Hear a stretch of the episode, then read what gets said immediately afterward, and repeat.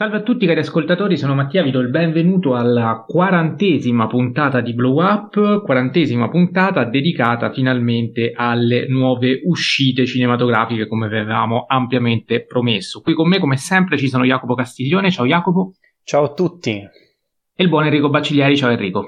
Ciao a tutti.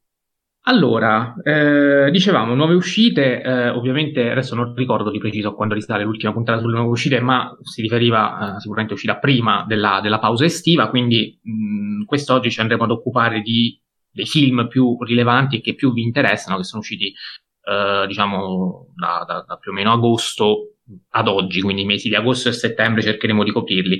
Vi abbiamo chiesto nelle storie eh, su Instagram, nella mia pagina, Starle K, eh, quali sono, e ovviamente anche quella di Jacopo, che ogni tanto mi scordo sempre di nominare, visto che ha cambiato il nome, Cine, Cinemadoc, Cinemadoc e non più Cinefilo Punto, e quella del buon Enrico, Enrico Bacciglieri, quali sono i film di cui insomma volevate sentirci parlare, che sono usciti di recente, e abbiamo fatto insomma un po' una, ehm, una cernita, nel senso che dico già che non riusciremo ad occuparci eh, del gioco del destino e della fantasia di Amaguchi, perché nessuno dei tre l'ha visto, Nessuno dei tre ha visto Space Jam 2, ma questo per uh, il primo un po' per impossibilità, visto che è stato distribuito abbastanza male, perlomeno da me non è neanche arrivato, da Jacopo mi sa che è arrivato, però non è riuscito a vederlo, Enrico non lo so, ad ogni modo.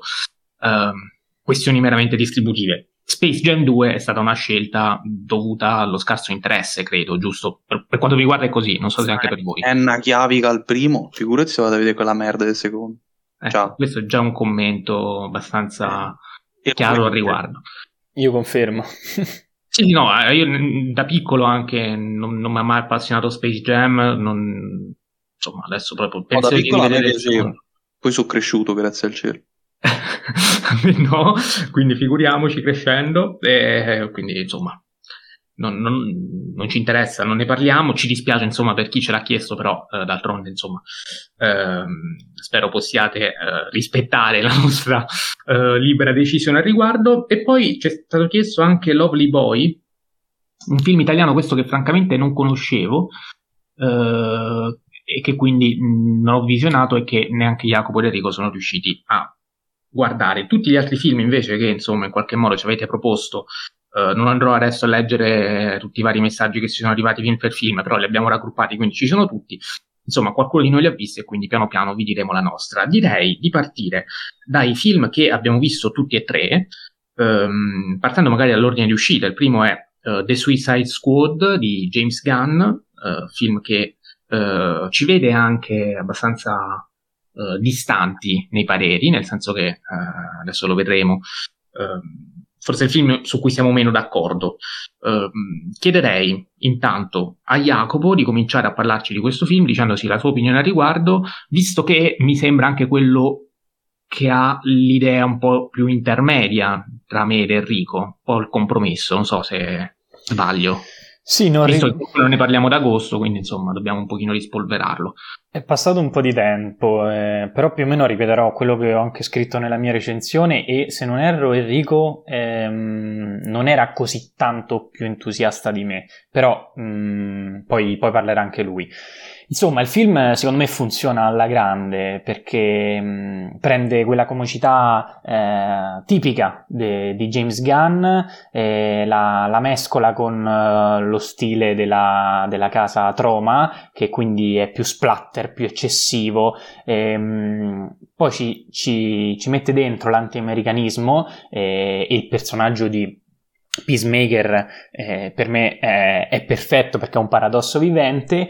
Tutto questo, secondo me, con il grande budget che aveva a disposizione, eh, fa sì che eh, The Suicide Squad sia un bel film, secondo me. Un film che funziona, un film che non si prende sul serio ed è giusto che, che, che non lo faccia ehm, e che riesce sicuramente a, eh, a scardinare eh, tutti quegli errori e quei difetti che invece abbiamo, abbiamo, avevamo notato nel primo Suicide Squad, che è stato un, un, veramente un, una catastrofe da tutti i punti di vista. Mezza e... stella su Letterboxd. Mezza stella. E, um, qui invece eh, funziona, è un prodotto eh, per il grande pubblico, ma non solo, secondo me, eh, e funziona quasi a 360 gradi. Poi non è un film perfetto, eh, però ecco, nel panorama dei prodotti DC eh, post Nolan, eh, senza considerare Joker, questo io credo sia eh, non solo l'unico sufficiente, ma, ma quello che ries- riesce a, a, raggiungere il suo obiettivo.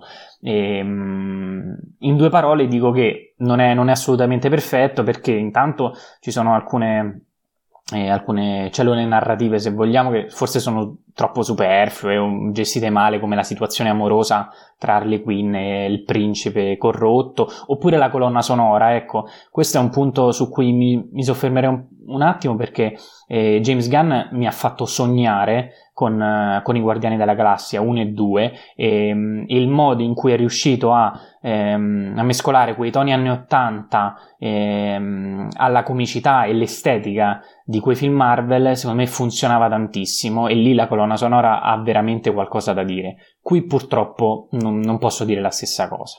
Comunque, buon prodotto e forse troppo esagerato, la demenzialità stanca a, a lungo andare, però tutto sommato funziona. Uh, allora, sì, io mh, mm, Guardate, facciamo così perché eh, mi, mi, sto anche ricordando che quando ne abbiamo parlato subito dopo l'uscita, più o meno tutti e tre eravamo d'accordo sulle caratteristiche del film, cioè tutti e tre avevamo evidenziato un pochino gli stessi pregi e difetti, eh, a grandi linee perlomeno, eh, con diverse sfumature ovviamente, adesso poi sentendoci parlare separatamente avrete modo di coglierle in prima persona, però ricordo questa cosa un po' particolare. E, e ognuno di noi aveva eh, invece differentemente soppesato eh, i vari aspetti. Quindi diciamo che le negatività che eh, Jacopo ha elencato io le ho, eh, come dire, uh, le ho notate, le ho rilevate anch'io e hanno inficiato notevolmente sul giudizio complessivo del film, cioè le positività che ha detto Jacopo per me non è che non ci siano, ci sono, ma non sono tali da riuscire ecco, a salvare questo film dalla sufficienza, perché è un film che Um, nonostante il discorso innovativo anche anti statunitense, uh, l'utilizzo di colori accesi, uno splatter che comunque funziona, um, questo no sense, ecco, ci sono stati dei momenti in cui ho riso, mi sono anche divertito, il problema qual è che dopo le, la reiterazione continua di questo tipo di divertimento, io mi sono profondamente annoiato. Una cosa che non ha detto Jacopo è anche la durata. Per me è un film che questo dura troppo per il tipo di comicità che presenta e che alla lunga purtroppo non riesce secondo me a, o meglio, nel mio caso, ecco, facciamo così, um, non è riuscito minimamente a, a, coinvolgermi, quindi mi sono annoiato molto, non vedevo l'ora che finisse, eh, nonostante all'inizio fossi molto curioso e anche molto sorpreso dal lavoro che sta facendo James Gunn. Quindi diciamo che non è assolutamente il mio James Gunn preferito, ne parleremo nella puntata Marvel, ma io ho preferito molto più il James Gunn della Disney, il James Gunn tanto criticato uh, perché non era libero e invece sono contento che la Disney sia riuscita a mettergli un pochino il guinzaglio perché se questo è il James Gunn libero preferisco quello che invece deve, deve fare un pochino più i compromessi uh, e quindi deve, deve un attimino frenarsi, deve cercare di dare un senso anche al non senso che ci sta, ma il troppo stroppia e secondo me eh, è questo il vero problema del film. Enrico, tu sei quello, penso, più eh, entusiasta, quindi ti lascio la parola a riguardo. Partiamo dal presupposto che questo film mi ha fatto innamorare di un personaggio, quindi per forza non può non essere amato il film. Red Catcher 2 è un personaggio davvero adorabile in tutti i sensi. Eh, e poi, per quanto mi riguarda, eh, cito il mio post su Facebook che feci all'epoca, eh, in cui ho detto The Suicide Squad parla di vita. Parla di vita perché parla di suicidio. Semplice, no? James Gunn torna a dirci che per vivere bene ci vuole compagnia, supporto, fedeltà in se stessi, negli altri, nel proprio credo e nei propri obiettivi. E tanto, tanto amore. In parole molto semplici, Shark non ha amici, ma se li avesse non gnam gnam. Perché sì, Gunn è un grande, ma davvero tanto, sceneggiatore. Questo credo sia il riassunto del perché eh, per me The Suicide Squad sia un grande film. Anch'io non sono uno che ride tanto, alle battute di James Gunn, anzi, rido poco. Eh, ma io di Gunn a- apprezzo l'aspetto umano dei suoi film. Eh, ricordiamoci che Il Guardiane della Galassia 1 inizia con il flashback, inizia con una madre malata e questo bambino che rimarrà legato, orfano e eh, sarà sempre un po' psicologicamente instabile eh, in tutti i film, non solo nei Guardiani di Gunn. E, e poi nel 2 invece incontrerà Ego, che insomma ci sono tutte le vicissitudini familiari. Uh, quindi secondo me eh, Gunn è bravissimo sempre a raccontare la vita. Eh, e la vita è fatta di amici, di, di, di cose semplici. Eh, è difficile anche da spiegare secondo me perché il Suicide Squad è grande, bisogna vederlo e bisogna coglierne le piccole sfumature nella sceneggiatura. Inoltre l'aspetto anti-americano secondo me è veramente studiato molto bene nel film. Uh, ci sono parecchie critiche, anche piuttosto severe, e tutte abbastanza veicolate al meglio con un cinema di genere fatto a livello tecnico proprio uh, alla stragrande, cioè effetti speciali, trucco, uh, costumi che sono importanti perché comunque si, si tratta di un cinecomic. E poi altra cosa, e chiudo, qui il senso di morte che fa parte della vita, perché la vita eh, è bella o brutta, dipende dai punti di vista, anche e soprattutto a causa della morte, in questo film la morte si percepisce in, in ogni aspetto, sin dal primo minuto. Quindi per me questo film è pienamente promosso, certo, non è un filmone assoluto, io però non ho sentito la, la durata, anzi, eh, mi è, è scorso secondo me abbastanza rapido, nonostante sia una durata lunga, però insomma non, non ho questo tipo di, di riserva. Bene, se sei d'accordo direi di passare già al prossimo film, visto che sono, sono tanti, quindi cerchiamo anche di non appesantire ulteriormente la puntata. Um, il prossimo film che abbiamo visto, sempre tutti e tre, questo è uscito già più di recente, è Il collezionista di carte, presentato a Venezia quest'anno, diretto da Paul Schrader. Uh, collezionista di carte che presenta una continuità, ecco, chiamiamola così, um, con, uh, in generale con la filmografia di Schrader. Io non l'ho vista tutta, anzi mh, mm, lo conosco molto poco, però uh, diciamo che su Schrader sono abbastanza documentato, um, anche sui film che non ho visto, quindi, visto che è un grande maestro. Miracolo per te. Miracolo, è vero, però eh, insomma in questi casi un'eccezione si può fare. Um, e sono contento di averla fatta. E, ehm, e quindi dicevo, si trova comunque una continuità assoluta con anche uh, First Reformed, che, uh, di cui comunque abbiamo parlato anche nella, puntata, nella prima puntata, quella sulla top 20 del decennio, e lì Paul Schrader c'era.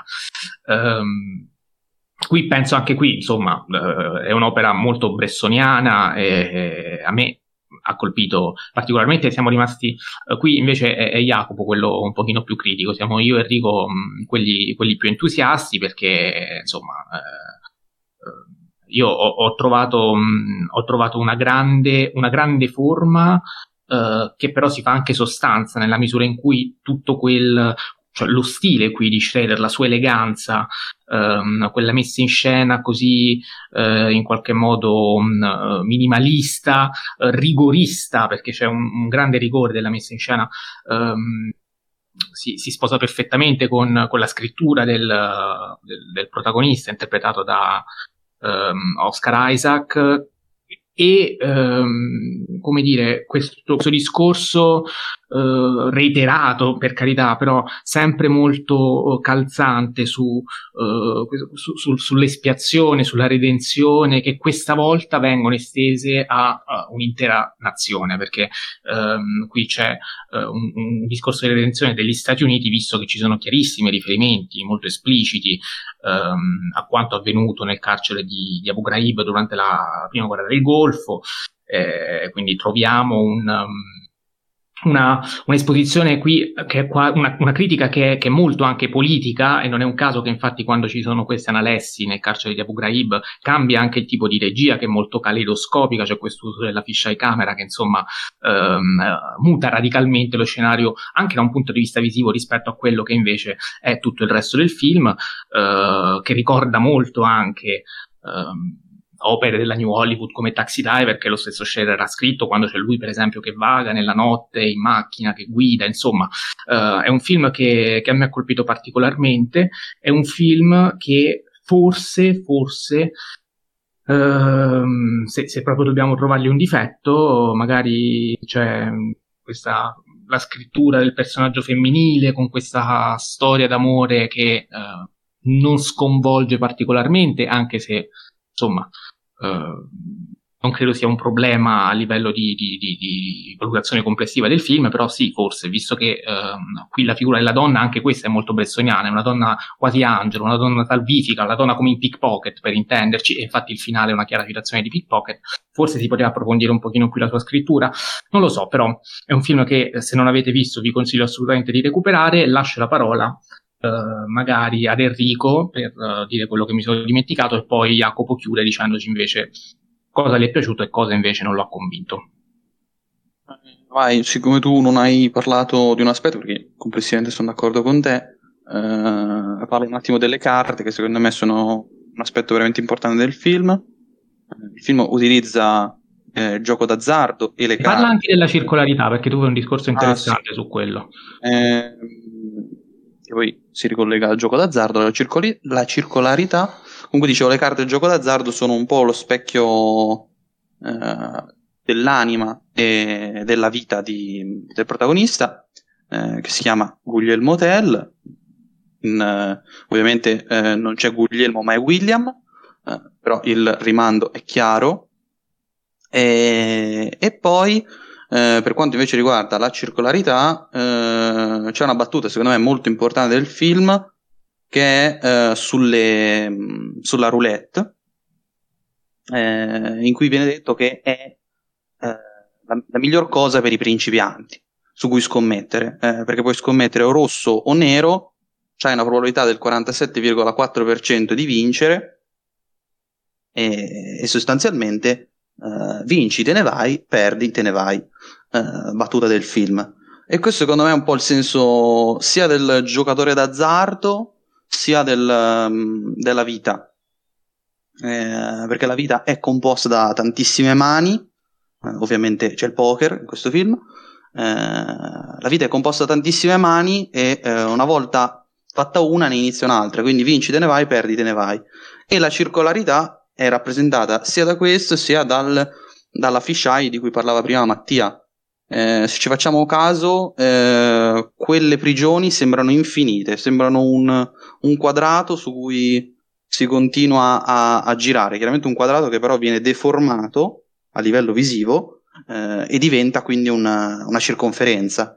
Eh, e quindi diventa una sorta di eh, costante. E ciò si collega anche alla routine. Il protagonista dice che gli piace la routine, gli piace la, la prigione perché è una routine, gli piace giocare d'azzardo che è una routine e anche questa volta torna all'aspetto vinci te ne vai, perdi te ne vai. Cioè, a prescindere dal risultato, fai sempre la stessa cosa. E ogni volta il giocatore d'azzardo sarà destinato a tornare sempre ai tavoli da gioco e cercare di vincere. Quindi, ovviamente, parlo dei giocatori professionisti, non, non di chi eh, non gioca eh, a livello professionistico. Quindi secondo me eh, questo film è davvero interessantissimo eh, e sfrutta davvero le carte in maniera metafisica e quindi io che sono fissato con le carte, ve l'avevo già, ve l'avevo già detto nella puntata dedicata a Scorsese quando abbiamo parlato di Casino, eh, non potevo non amare alla follia questo film che mi è piaciuto parecchio. E che se non sbaglio il buon Nicolò che ci è venuto a trovare nella puntata su Venezia e ci aveva detto che non l'aveva, com- non l'aveva convinto più di tanto, ha anche rivalutato, o sbaglio? Era sì. letto una storia. Sì, sì, ha, ha, rivalutato grazie alle mie parole perché gli ho detto guarda che secondo me a causa del, del, della stanchezza di Venezia eh, lui vedeva sì, ne avevamo parlato anche giorno. di questo, della difficoltà anche di apprezzare un film in quelle condizioni e, e chiaramente un film come quello forse a Venezia un po' eh, indigeribile, ecco. Quindi gli ho detto riguarda in italiano, che forse nelle sezioni in cui spiega le regole, spiega la sua mentalità, è meglio eh, ascoltarle in italiano che non devi leggere i sottotitoli e vedere cosa eh, viene mostrato su schermo. Eh, insomma, è riuscito a rivalutarlo e adesso anche a lui piace tanto come a noi. Meno male. L'ha visto due volte anche il buon Jacopo, a cui do la parola per parlare del film. Sì, intanto um, mi leggo un attimo a quello detto da Enrico, la ciclicità si ritrova anche um, proprio nello stesso film nel quale inizia in prigione e finisce in prigione.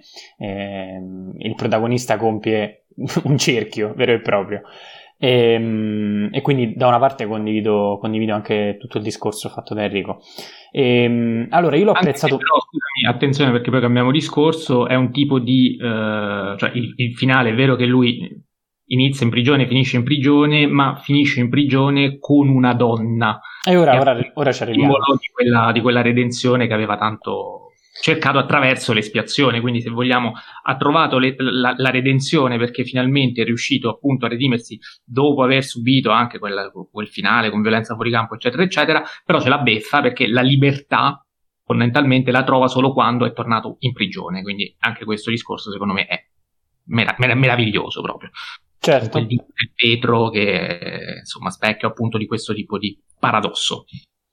Sì, no, con, condivido, ma come condivido le, tutti i pregi che avete, che avete evidenziato, eh, veramente la, la, parabola, la metafora de, del gioco d'azzardo e del poker ehm, è, è, la vita stessa di William, una vita in cui o hai pazienza o non vai avanti, non devi andare in tilt, non devi tiltare, non devi perdere il controllo, invece eh, succederà proprio questo. E la messa in scena anche, io sono innamorato di, di quella... Um, di quello stile eh, con una macchina da presa spesso, eh, spesso ferma, che si muove pochi, pochissimo, minimalista, insomma, eh, a me il film dal punto di vista di forma soprattutto, con, con le scenografie che rispecchiano totalmente il carattere, l'indole del, del protagonista, ehm, mi è piaciuto molto, insomma.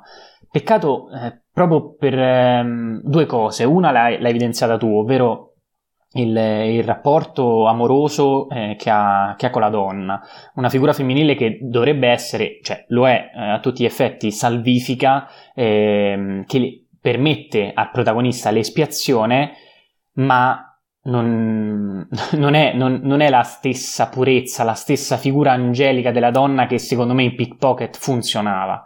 Eh, qui il loro rapporto non è, secondo me, approfondito abbastanza, tanto che eh, il finale in quell'ultima inquadratura eh, a riprendere la, la, creazione d'Adamo io non l'ho, non l'ho, sopportata né alla prima né alla seconda visione. Eh, e quindi questo discorso sulla figura femminile secondo me proprio perché poco approfondito, eh, diventa quasi eh, non stucchevole, ma insensato, fuori luogo, quell'ultima inquadratura in cui appunto loro eh, si, si, toccano attraverso il vetro, eh, citando, citando Bresson, citando Diario di un ladro.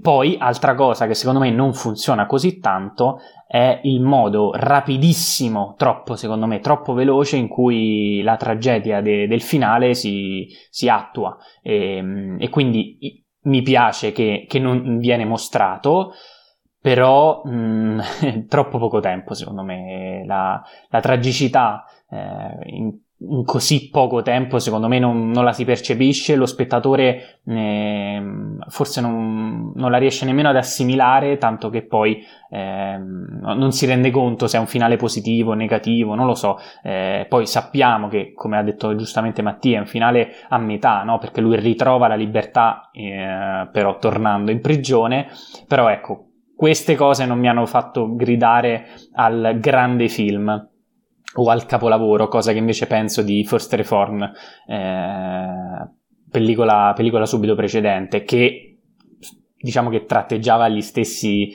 eh, le stesse tematiche, pur, eh, seppur quello era più incentrato su un discorso di chiesa, potere, qui invece siamo proprio sulla questione Stati Uniti. E, ehm, quindi nulla, sicuramente bel film, sicuramente tutti i pregi che avete detto, però ecco, a me personalmente non hanno convinto queste, queste due cose. Eh, riguardo il discorso mh, del finale, peraltro, eh, riguardo il discorso che sono informato su Shredder, mi veniva da ridere quando eh, una cosa che so è che molti dei film di Shredder finiscono citando Pickpocket, perché avevo visto proprio una sua intervista in cui eh, parlava di, di, di, tutte le volte in cui magari ecco la prima volta aveva messo in un film questo finale, poi l'ha rivisto e ha detto no, forse, oppure ha girato un altro film, no, forse quel finale dovevo inserirlo qui, poi ne gira un altro, no, forse lo devo inserire, e alla fine lo mette più volte, quindi ci fa anche capire però eh, quanto sia autore quanto sia anche legato a grandi maestri. Eh, uno di questi è Dreyer, Schroeder l'abbiamo nominato proprio parlando di, di, della passione di Giovanna d'Arco, l'altro è sicuramente Uh, sicuramente Bresson, però insomma, uh, io prima di chiudere volevo anche uh, così rilevare la figura del, del, pokerista statunitense perché secondo me è una così vi lascio questa provocazione importante Importante. Sì, è sicuramente importante da un punto di vista di uh, significato, visto che, uh, almeno dal mio punto di vista, è una, uh, una figura macchiettistica che fa una sorta di parodia dell'America trampiana che sbanca i tavoli mano dopo mano e gridando USA, USA dopo aver eliminato tutti i suoi avversari, che insomma ci, ci, mostra anche un po' quella che è la politica estera statunitense, che, che gli avversari fondamentalmente li fa fuori uno dopo l'altro sotto il grido della, della bandiera statunitense a stelle strisce. Ehm, però mentre lo guardavo mi, tornava alla mente Capitan, mi è tornato alla mente Capitan America perché è molto grottesca come, come anche il modo in cui si vestiva, insomma. Ehm, me lo ricordava e mi ha ricordato il discorso scorsese, Marvel, eccetera, eccetera. E quindi ho fatto una sorta di associazione assolutamente decontestualizzata e che non sta in piedi, però ve la giro, la condivido con voi per ridere, per vedere un po' se, um, se può starci oppure no, pensando al fatto che eh, effettivamente film come quelli di Schroeder e come collezionista di carte um, in questo caso Oscar Isaac, ecco, può essere l'incarnazione di questo film, è seduto al tavolo, gioca a poker con, uh, con gli altri, però noi non lo vediamo vincere contro Capitan America, o meglio contro questo tipo di, uh, di pokerista che invece sbanca i tavoli e porta sempre soldi a casa. E quindi ho pensato, il film d'autore è Oscar Isaac che guarda i film commerciali, i film della Marvel, i film appunto che, che sbancano il botteghino e portano i soldi a casa alla faccia loro che comunque sul tavolo da gioco ci stanno, sono rigoristi, metodisti, si impegnano e fanno di tutto per, uh, per riuscire a ottenere anche quel successo che però insomma non è il loro obiettivo primario primario, perché l'obiettivo primario è appunto quello del, del, del, messaggio, del tipo di film, eccetera, eccetera. Non so se questa cosa può starci, è sicuramente una overinterpretazione, però così ve la giro e ve la butto lì se volete commentarla. A me piacciono sempre le overinterpretazioni, quindi. Meno io male. Apprezzo, io apprezzo volentieri. Appre- Poi non, non amplio molto. Sì, eh, no, apprezzo anch'io e tra l'altro volevo eh, evidenziare un'altra cosa, che ehm, il ragazzo che urla USA USA è ucraino. È ucraino, il che fa ancora più la differenza perché significa che una, um, sostanzialmente una persona non americana viene in America fa, e fa suoi dei valori che, che non, diciamo, non lo distinguerebbero nel, nel solitamente e, e, li porta avanti come fosse, come fosse veramente la sua vita. Eh, quindi questo continuo urlare USA non essendo nemmeno americano. Quindi è proprio l'eccesso eh, de, di, della politica trampiana che tu citavi e quindi funziona ancora di più quel personaggio sì, che è anche il modo poi per dire che fondamentalmente chi, chi, si dice molto americano, legato alle tradizioni, come repubblicani fondamentalmente, um, in realtà tanto americano non è, visto che i valori dell'America sono altri e quindi diamo anche una nazionalità diversa a quest'uomo qui per esplicitare ah, okay. tutto. Certo, certo. Scusa, volevo aggiungere un'ultima cosa che non abbiamo detto o comunque abbiamo detto in modo troppo implicito. Oscar Isaac nel, nel ruolo è straordinario. Eh, molto più del giovane, che adesso non ricordo neanche come si chiama, ehm... Ty Sheridan. Sì, uh, bravissimo. Che, che, non mi è piaciuto per Vabbè, niente. Giovanotto, dai, Ty Sheridan. Eh, potevano mettercene un altro, però, perché è un peccato.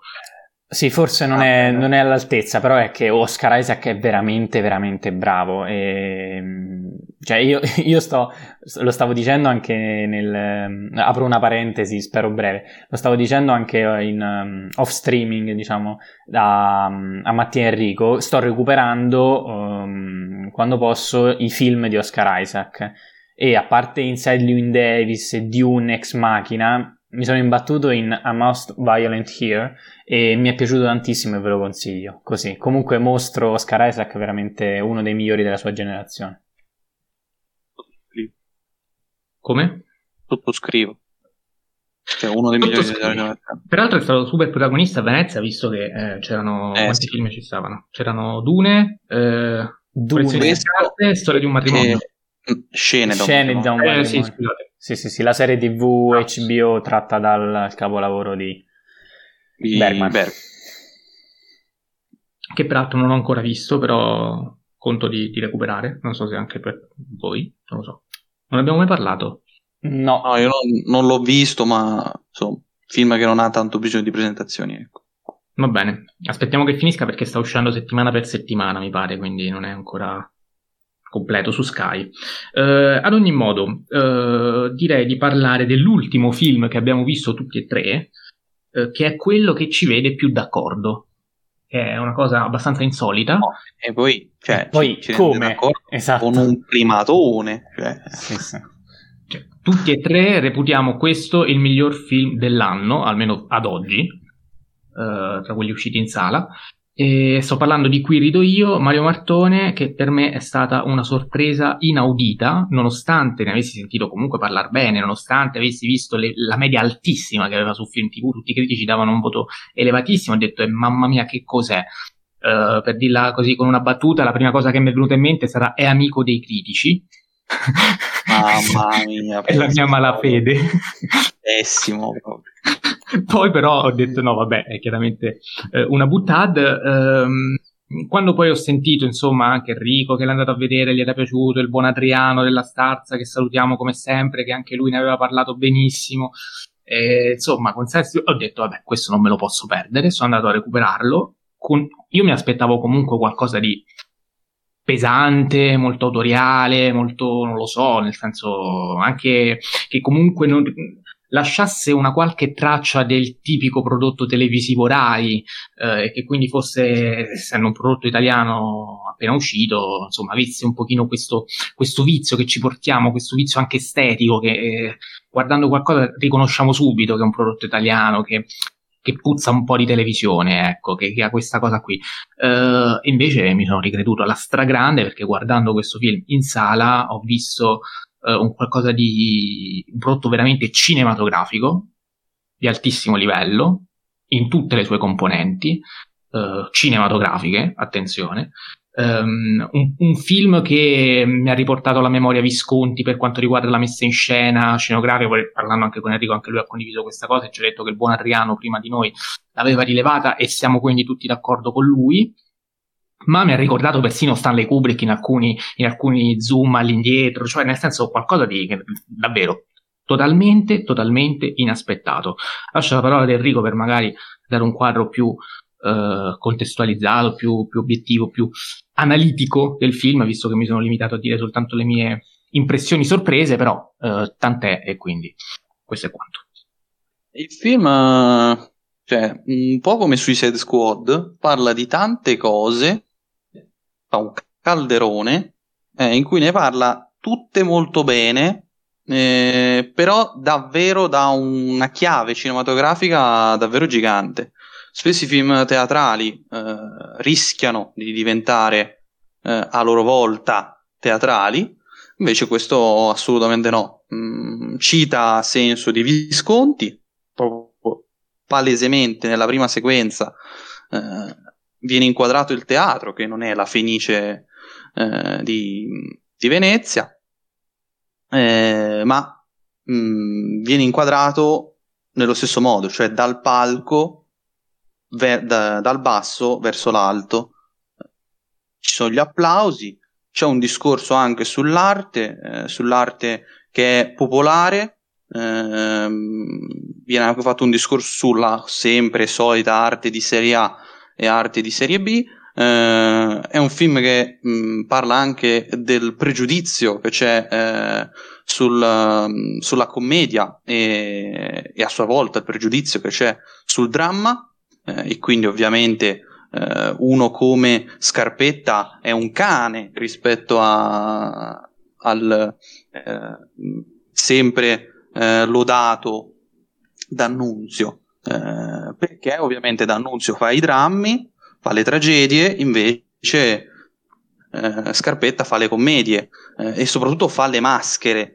La maschera che quindi viene visto come teatro del popolo e quindi eh, con un'idea ottocentesca. Il film è ambientato all'inizio del Novecento, ma l'idea ottocentesca ancora persiste, purtroppo esisteva ancora eh, e quindi non erano ancora arrivati eh, le, le, grandissime avanguardie storiche eh, che hanno rivoluzionato l'arte novecentesca eh, e l'arte tout court eh, e sostanzialmente quindi il discorso che viene fatto dal film è un discorso che poi sfocia anche ehm, su aspetti e qui um, mi dispiace per Jacopo, forse dovrei tornare un attimo da Mattia, eh, entra in discorsi giuridici e quindi in discorsi molto più, eh, diciamo, oggettivi e non di pancia, come ad esempio per certi versi lo può essere la risata, ma in realtà la risata, quella colta, quella seria, quella che va difesa, quella che va eh, apprezzata eh, su tutti i piani, è la risata che critica i potenti,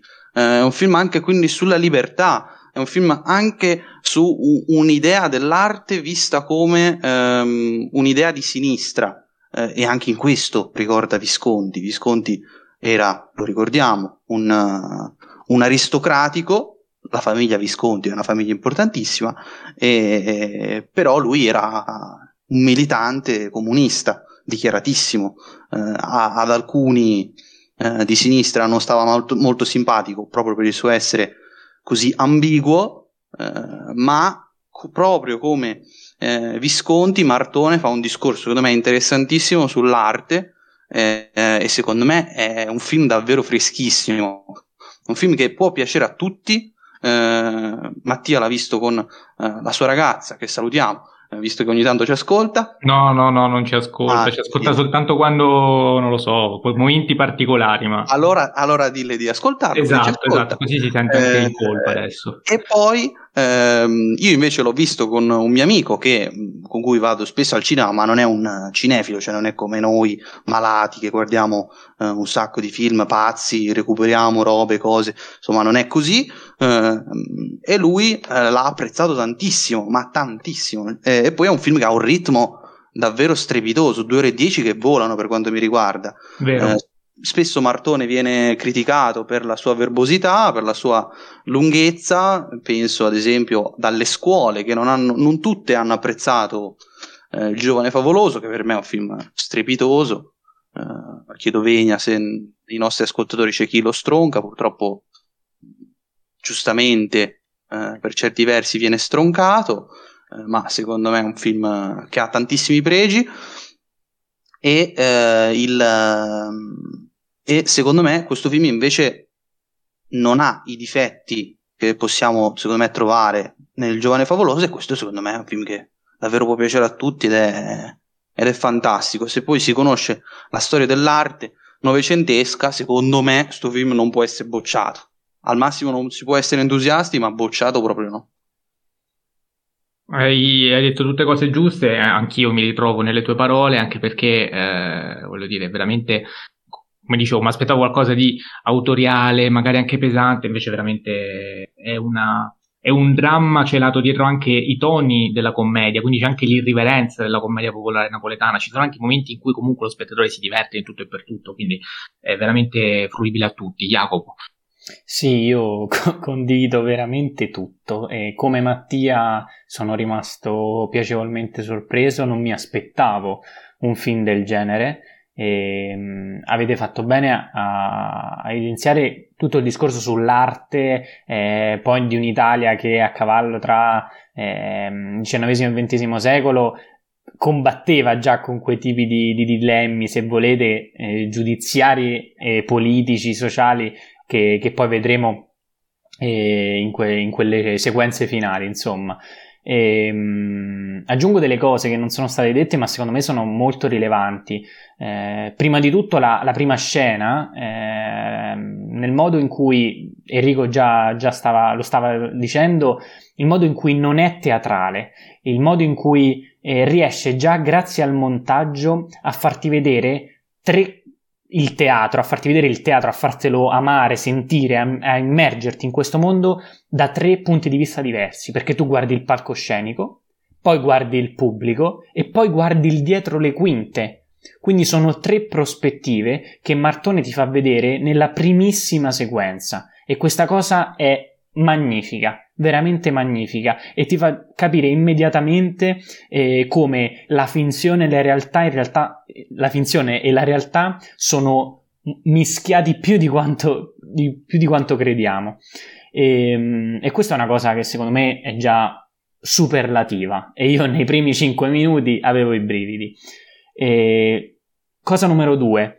La famiglia. Perché Edoardo Scarpetta ehm, vive in, que- in, questa famiglia allargatissima, numerosissima, dove mm, figli, e, um, come li vogliamo chiamare, ufficiali e, e quelli non ufficiali um, creano questa, appunto, questa famiglia molto allargata um, che Edoardo, che Edoardo deve, eh, deve, guidare, deve portare avanti. Eh, e quando e quando il suo personaggio, eh, diciamo, dovrà pagare eh, delle conseguenze de, de, de, delle sue azioni, perderà il controllo su tutto, perderà il controllo come marito, come padre, come attore e come autore, che forse è la cosa più importante, perché lui non è solo attore, ma, ma, ma scrive anche, regista sostanzialmente. E, ehm, e quindi è lui professionalmente e personalmente ha una crisi totale che, che lo mette ehm, veramente su, eh, su, sul filo. E, e in quel momento noi vediamo in modo veramente perfetto come tutte queste piccole sfaccettature della famiglia, del teatro, della questione politica contro questa grande ipocrisia degli artisti che siccome non fa tragedia allora Scarpetta eh, non, non, non, può, non, può, fare teatro sostanzialmente, non può parodizzare un grande come D'Annunzio e, ehm, e quando il, il, diciamo, l'avvocato, il Benedetto Croce se non sbaglio, e, ehm, porta la, la ringa a, allo, stesso, allo, stesso, Scarpetta per dire guarda che abbiamo, a, a, possiamo vincerlo la causa e, e, e, motivando questo possiamo vincere fa rendere conto alla Scarpetta di quanto forse è vero la sua arte è, è povera, la sua arte è popolare, eh, non, non, non, è la stessa di D'Annunzio, però comunque ha un, ha un suo valore, ha un effetto su, sul pubblico eh, e su, su, su, quel periodo storico di una Napoli eh, che viene caratterizzata veramente bene. E quindi il film, il film funziona tutto, su da tutti i punti di vista. Per me, per me è veramente qualcosa di incredibile. E mi piace che eh, appunto eh, questa, questa, crisi si vede sia in, nel personaggio di Scarpetta sia nel personaggio eh, del teatro eh, Shosha Mocca ehm, sia nel suo, ehm, nel suo essere padre e quindi i problemi con i figli che ha avuto che, eh, secondo me è veramente mm, dico quasi capolavoro, però devo rivederlo sicuramente, voglio rivederlo, però per me siamo veramente a livelli altissimi, altissimi. Sì, io mh, mm, sono, vabbè, sono, sono, d'accordo con voi e mh, eh, voglio battere il, il, il, voglio insistere sul fatto che qui c'è una costruzione del, del world building veramente non all'italiana, o meglio, eh, l'italiano che lo faceva meglio era Visconti e qua viene ripreso, quindi tanta roba perché qui noi entriamo nella belle époque uh, napoletana proprio veramente grazie all'audiovisivo che, cioè qui è, è qualcosa di, di anche de, da parte con i dettagli scenografici ma penso a una scena uh, che ne so in generale anche per, perché tutte quelle cose che, che ha elencato Jacopo aggiungerei soltanto anche il rapporto tra arte e potere perché poi a un certo punto c'è lui che comunque ha aperto il teatro vendendo sua moglie in qualche modo quindi Certo, anche questo è un discorso certo. interessante. Tutta la sua fortuna nasce da un peccato originale, fondamentalmente, e quindi anche la famiglia allargata nasce da quel peccato originale, perché lui poi, eh, sentendosi tradito, si è sentito legittimato a sua volta a tradire. Quindi anche questo è un discorso molto interessante che fa, ma tutto questo viene veicolato in modo veramente cinematografico, senza didascalismi, non c'è la sceneggiatura, non c'è uno che a un certo punto parla e ti spiega che sta succedendo, lo capiamo anche un po' alla volta, perché inizialmente non, non neanche capiamo che quelli sono tutti figli suoi, cioè ci arriviamo a poco a poco e mi sta venendo in mente ad esempio la scena quella del... Um, del, del, pasto tutti intorno al tavolo e c'è lui che fa le porzioni. E lui in quel momento facendo le porzioni di spaghetti lì del, del, insomma, che stavano mangiando non lo so purtroppo beati loro ma non sta facendo altro che eh, fare il suo testamento sta distribuendo la sua eredità. E, e, e noi lo vediamo con una scena conviviale a tavola è qualcosa di veramente questo è cinema ragazzi. Cioè, fa ridere tra l'altro quella scena. Sì, sì. è genuina non c'è una battuta, ma fa ridere. Eppure capiamo tutto, cioè è, è, è, questo il cinema fondamentalmente. È, ehm, è molto interessante anche ehm, il discorso che stai facendo tu sul, sul tribunale, la, la, cosa giuridica, eccetera, ma cioè, nel tribunale fondamentalmente avviene il momento, cioè lui, il momento in cui recita meglio è nell'aula di tribunale, quindi ci rendiamo anche conto di quanto quel processo fosse una farsa, di quanto quel processo in realtà eh, fosse risolvibile solo tramite ehm, insomma solo ribadendo il capo di imputazione perché il capo di imputazione è, è, una parodia e lui non fa altro che parodiare ulteriormente ehm, i giudici, gli avvocati, tutti coloro che prima di lui avevano parlato in toni aulici in realtà eh, dicendo una serie di fesserie su una cosa che era molto evidente già al tempo perché insomma la distinzione tra parodia e plagio è, è, è, abbastanza risalente, cioè già da, nel diritto romano troviamo dei casi simili, eh, visto che Uh, ricordo alcune commedie di Plauto che avevano avuto questi problemi, insomma, quindi è una questione secolare che qui viene chiaramente affrontata in questo modo ed è una questione che ancora oggi ci troviamo perché molte volte capitano ancora questi casi dell'artista offeso, insultato dalla parodia che quindi prova tramite appunto uh, i tribunali a in qualche modo farsi giustizia dal suo punto di vista, però io anche da pescarese adoro D'Annunzio, ma anche il modo veramente macchiettissimo in cui viene, viene rappresentato è veramente geniale, cioè con già solo fotograficamente tutto buio, tutto tetro, um, quelle presenze così um, su, su, su, sui balconcini, lì, tutti vestiti un po' in modo carnevalesco, cioè anche lì si sta facendo una parodia del D'Annunzio che però è anche è, è molto divertente e anche molto credibile, quindi veramente eh, tutto torna ed è, è tutto, tutto, molto bello da questo punto di vista. Um, chiudo e poi do la parola a Enrico che so che vuole anche lui chiosare su questo film, ma è il più bello e quindi dedichiamogli anche più tempo perché è giusto così, um, dicendo che la questione teatrale è anche molto interessante perché faccio qui un parallelismo, ricordo quando abbiamo parlato di The Father, che anche quello dissi, perlomeno io, che eh, era tratto da una pista teatrale, però il pregio maggiore di quel film era proprio quello di risultare cinematografico nonostante la teatralità di base.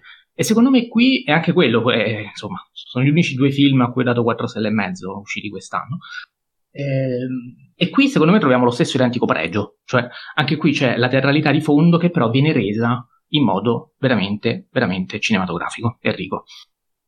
Eh, mi collego giusto una cosa uh, su quella che hai detto su D'Annunzio e poi dopo dico quello che volevo dire. Um, secondo me la rappresentazione di D'Annunzio non è solo eh, diciamo macchiettistica, ma è più che altro una rappresentazione, siccome il film parla del popolo, è una rappresentazione di, di come il popolo, secondo me, immaginava D'Annunzio. Cioè, eh, il suo essere glaciale, il suo essere eh, anche aulico tutte quelle cose lì, in quella scena viene rappresentata. Quindi anche un'idea cinematografica di una rappresentazione popolare. Infine, chiusiamo appunto su sto film, io volevo solamente fare tantissimi elogi a Martone per come ha rappresentato la donna. Questo è un film bellissimo dal punto di vista femminile, ce ne sono tante, tutte sfaccettate, anche chi appare in una singola scena ha delle battute davvero grandiose. Eh, le donne chiaramente era, erano altri tempi, eh, erano sottomesse al, al maschio eh, e in questo film, ciò nonostante, vediamo delle donne comunque che hanno eh, voglia di vivere e soprattutto che ehm, in ogni situazione si sentono veramente eh, felici di ciò che fanno e ciò che hanno fatto.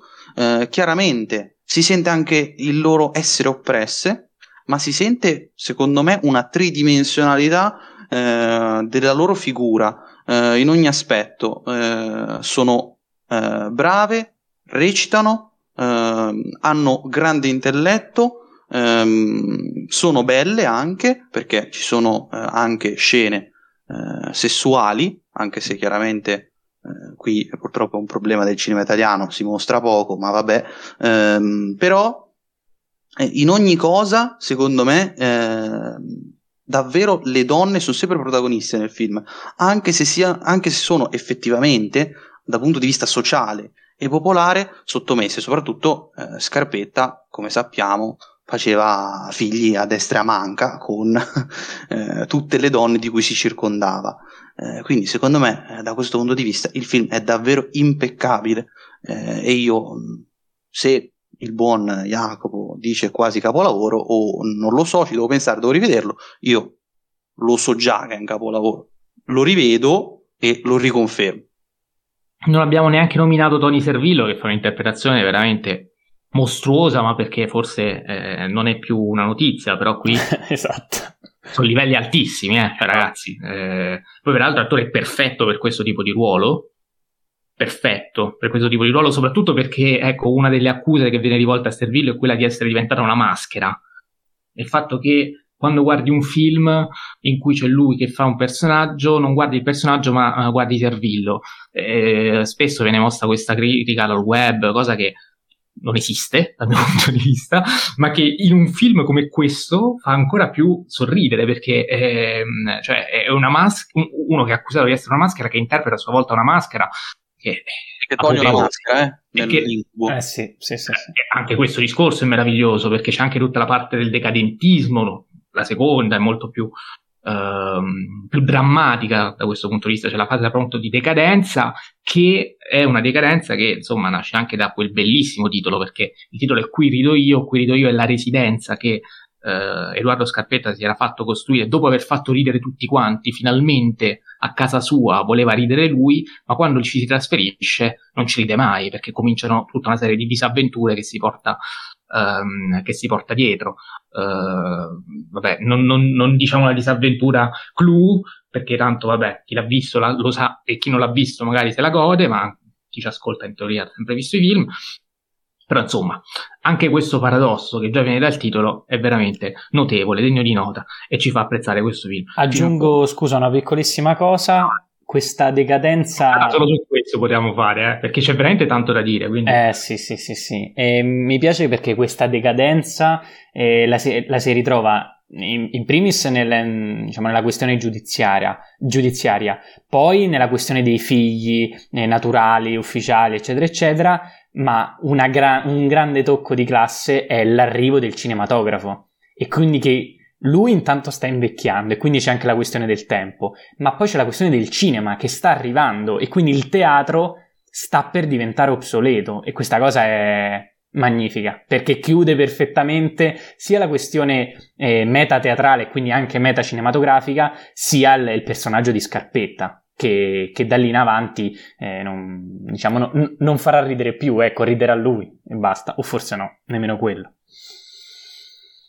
Va bene, allora direi che possiamo passare al prossimo film, che è quello che eh, peraltro ci avete chiesto più di tutti. Sto parlando di, ehm, di Dune o Dune, che dir si voglia. Io utilizzo il termine italiano perché eh, vabbè, sono vecchio, però ci tengo a queste cose, anche se a volte mi viene Dune, però quando posso dico Dune.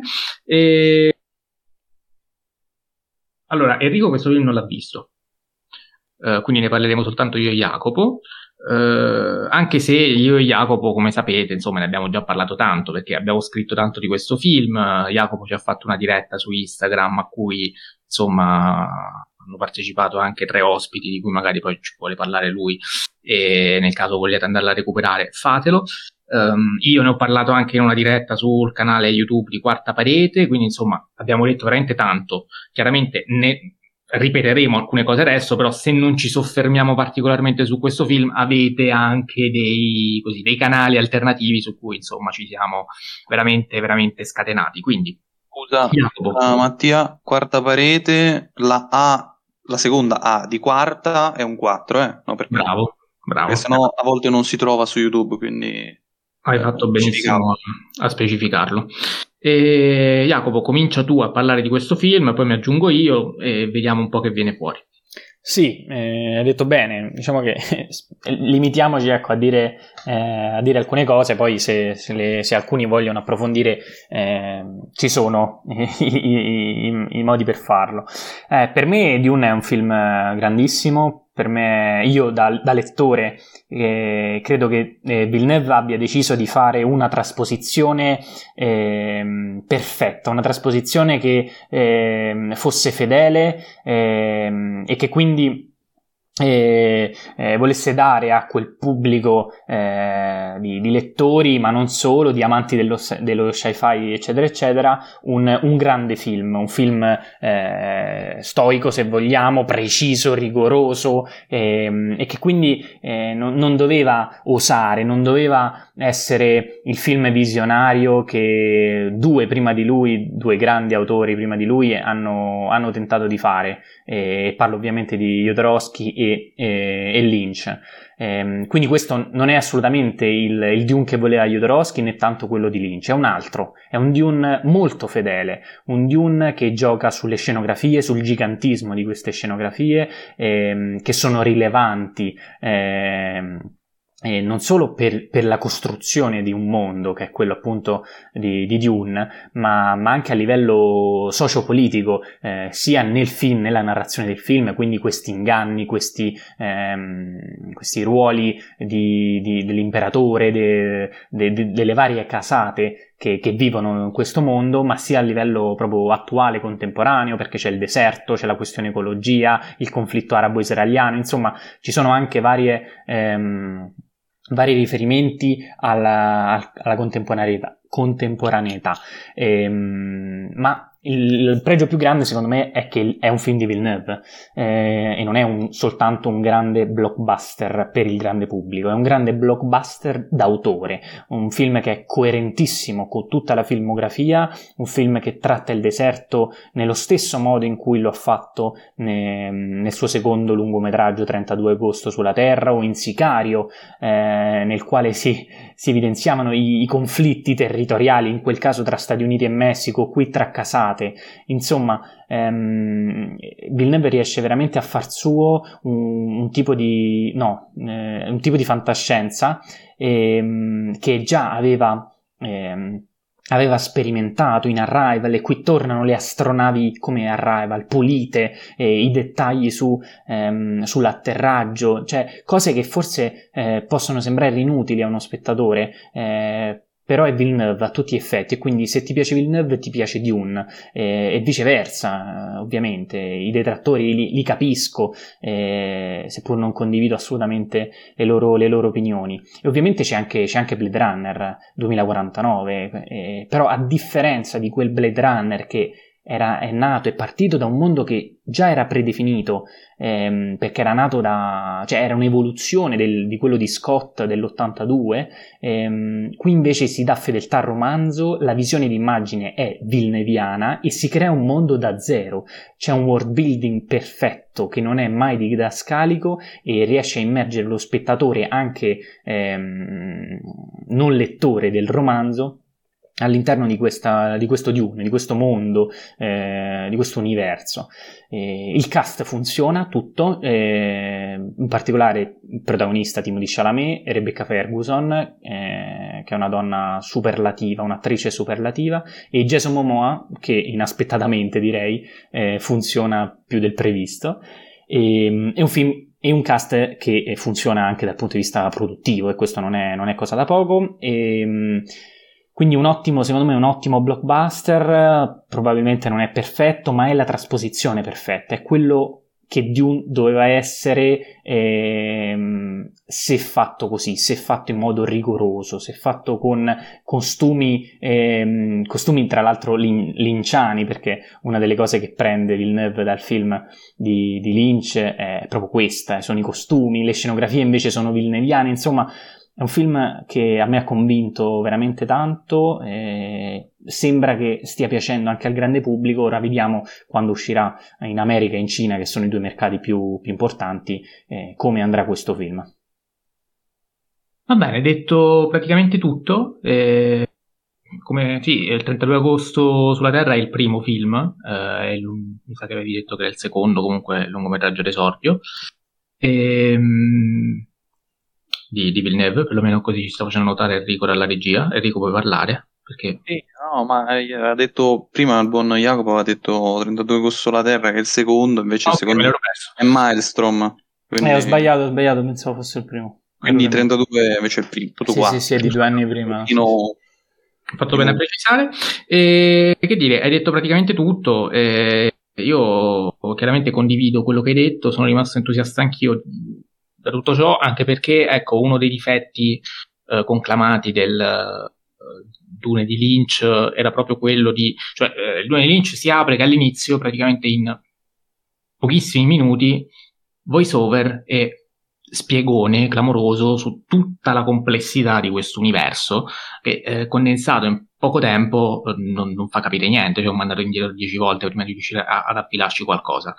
E- ed è chiaramente un problema, soprattutto perché poi tutto il film si sviluppa con questo abuso clamoroso del- delle voci fuori campo, che eh, cioè sono molto, molto più i pensieri che i dialoghi, e- ed è un problema alla lunga.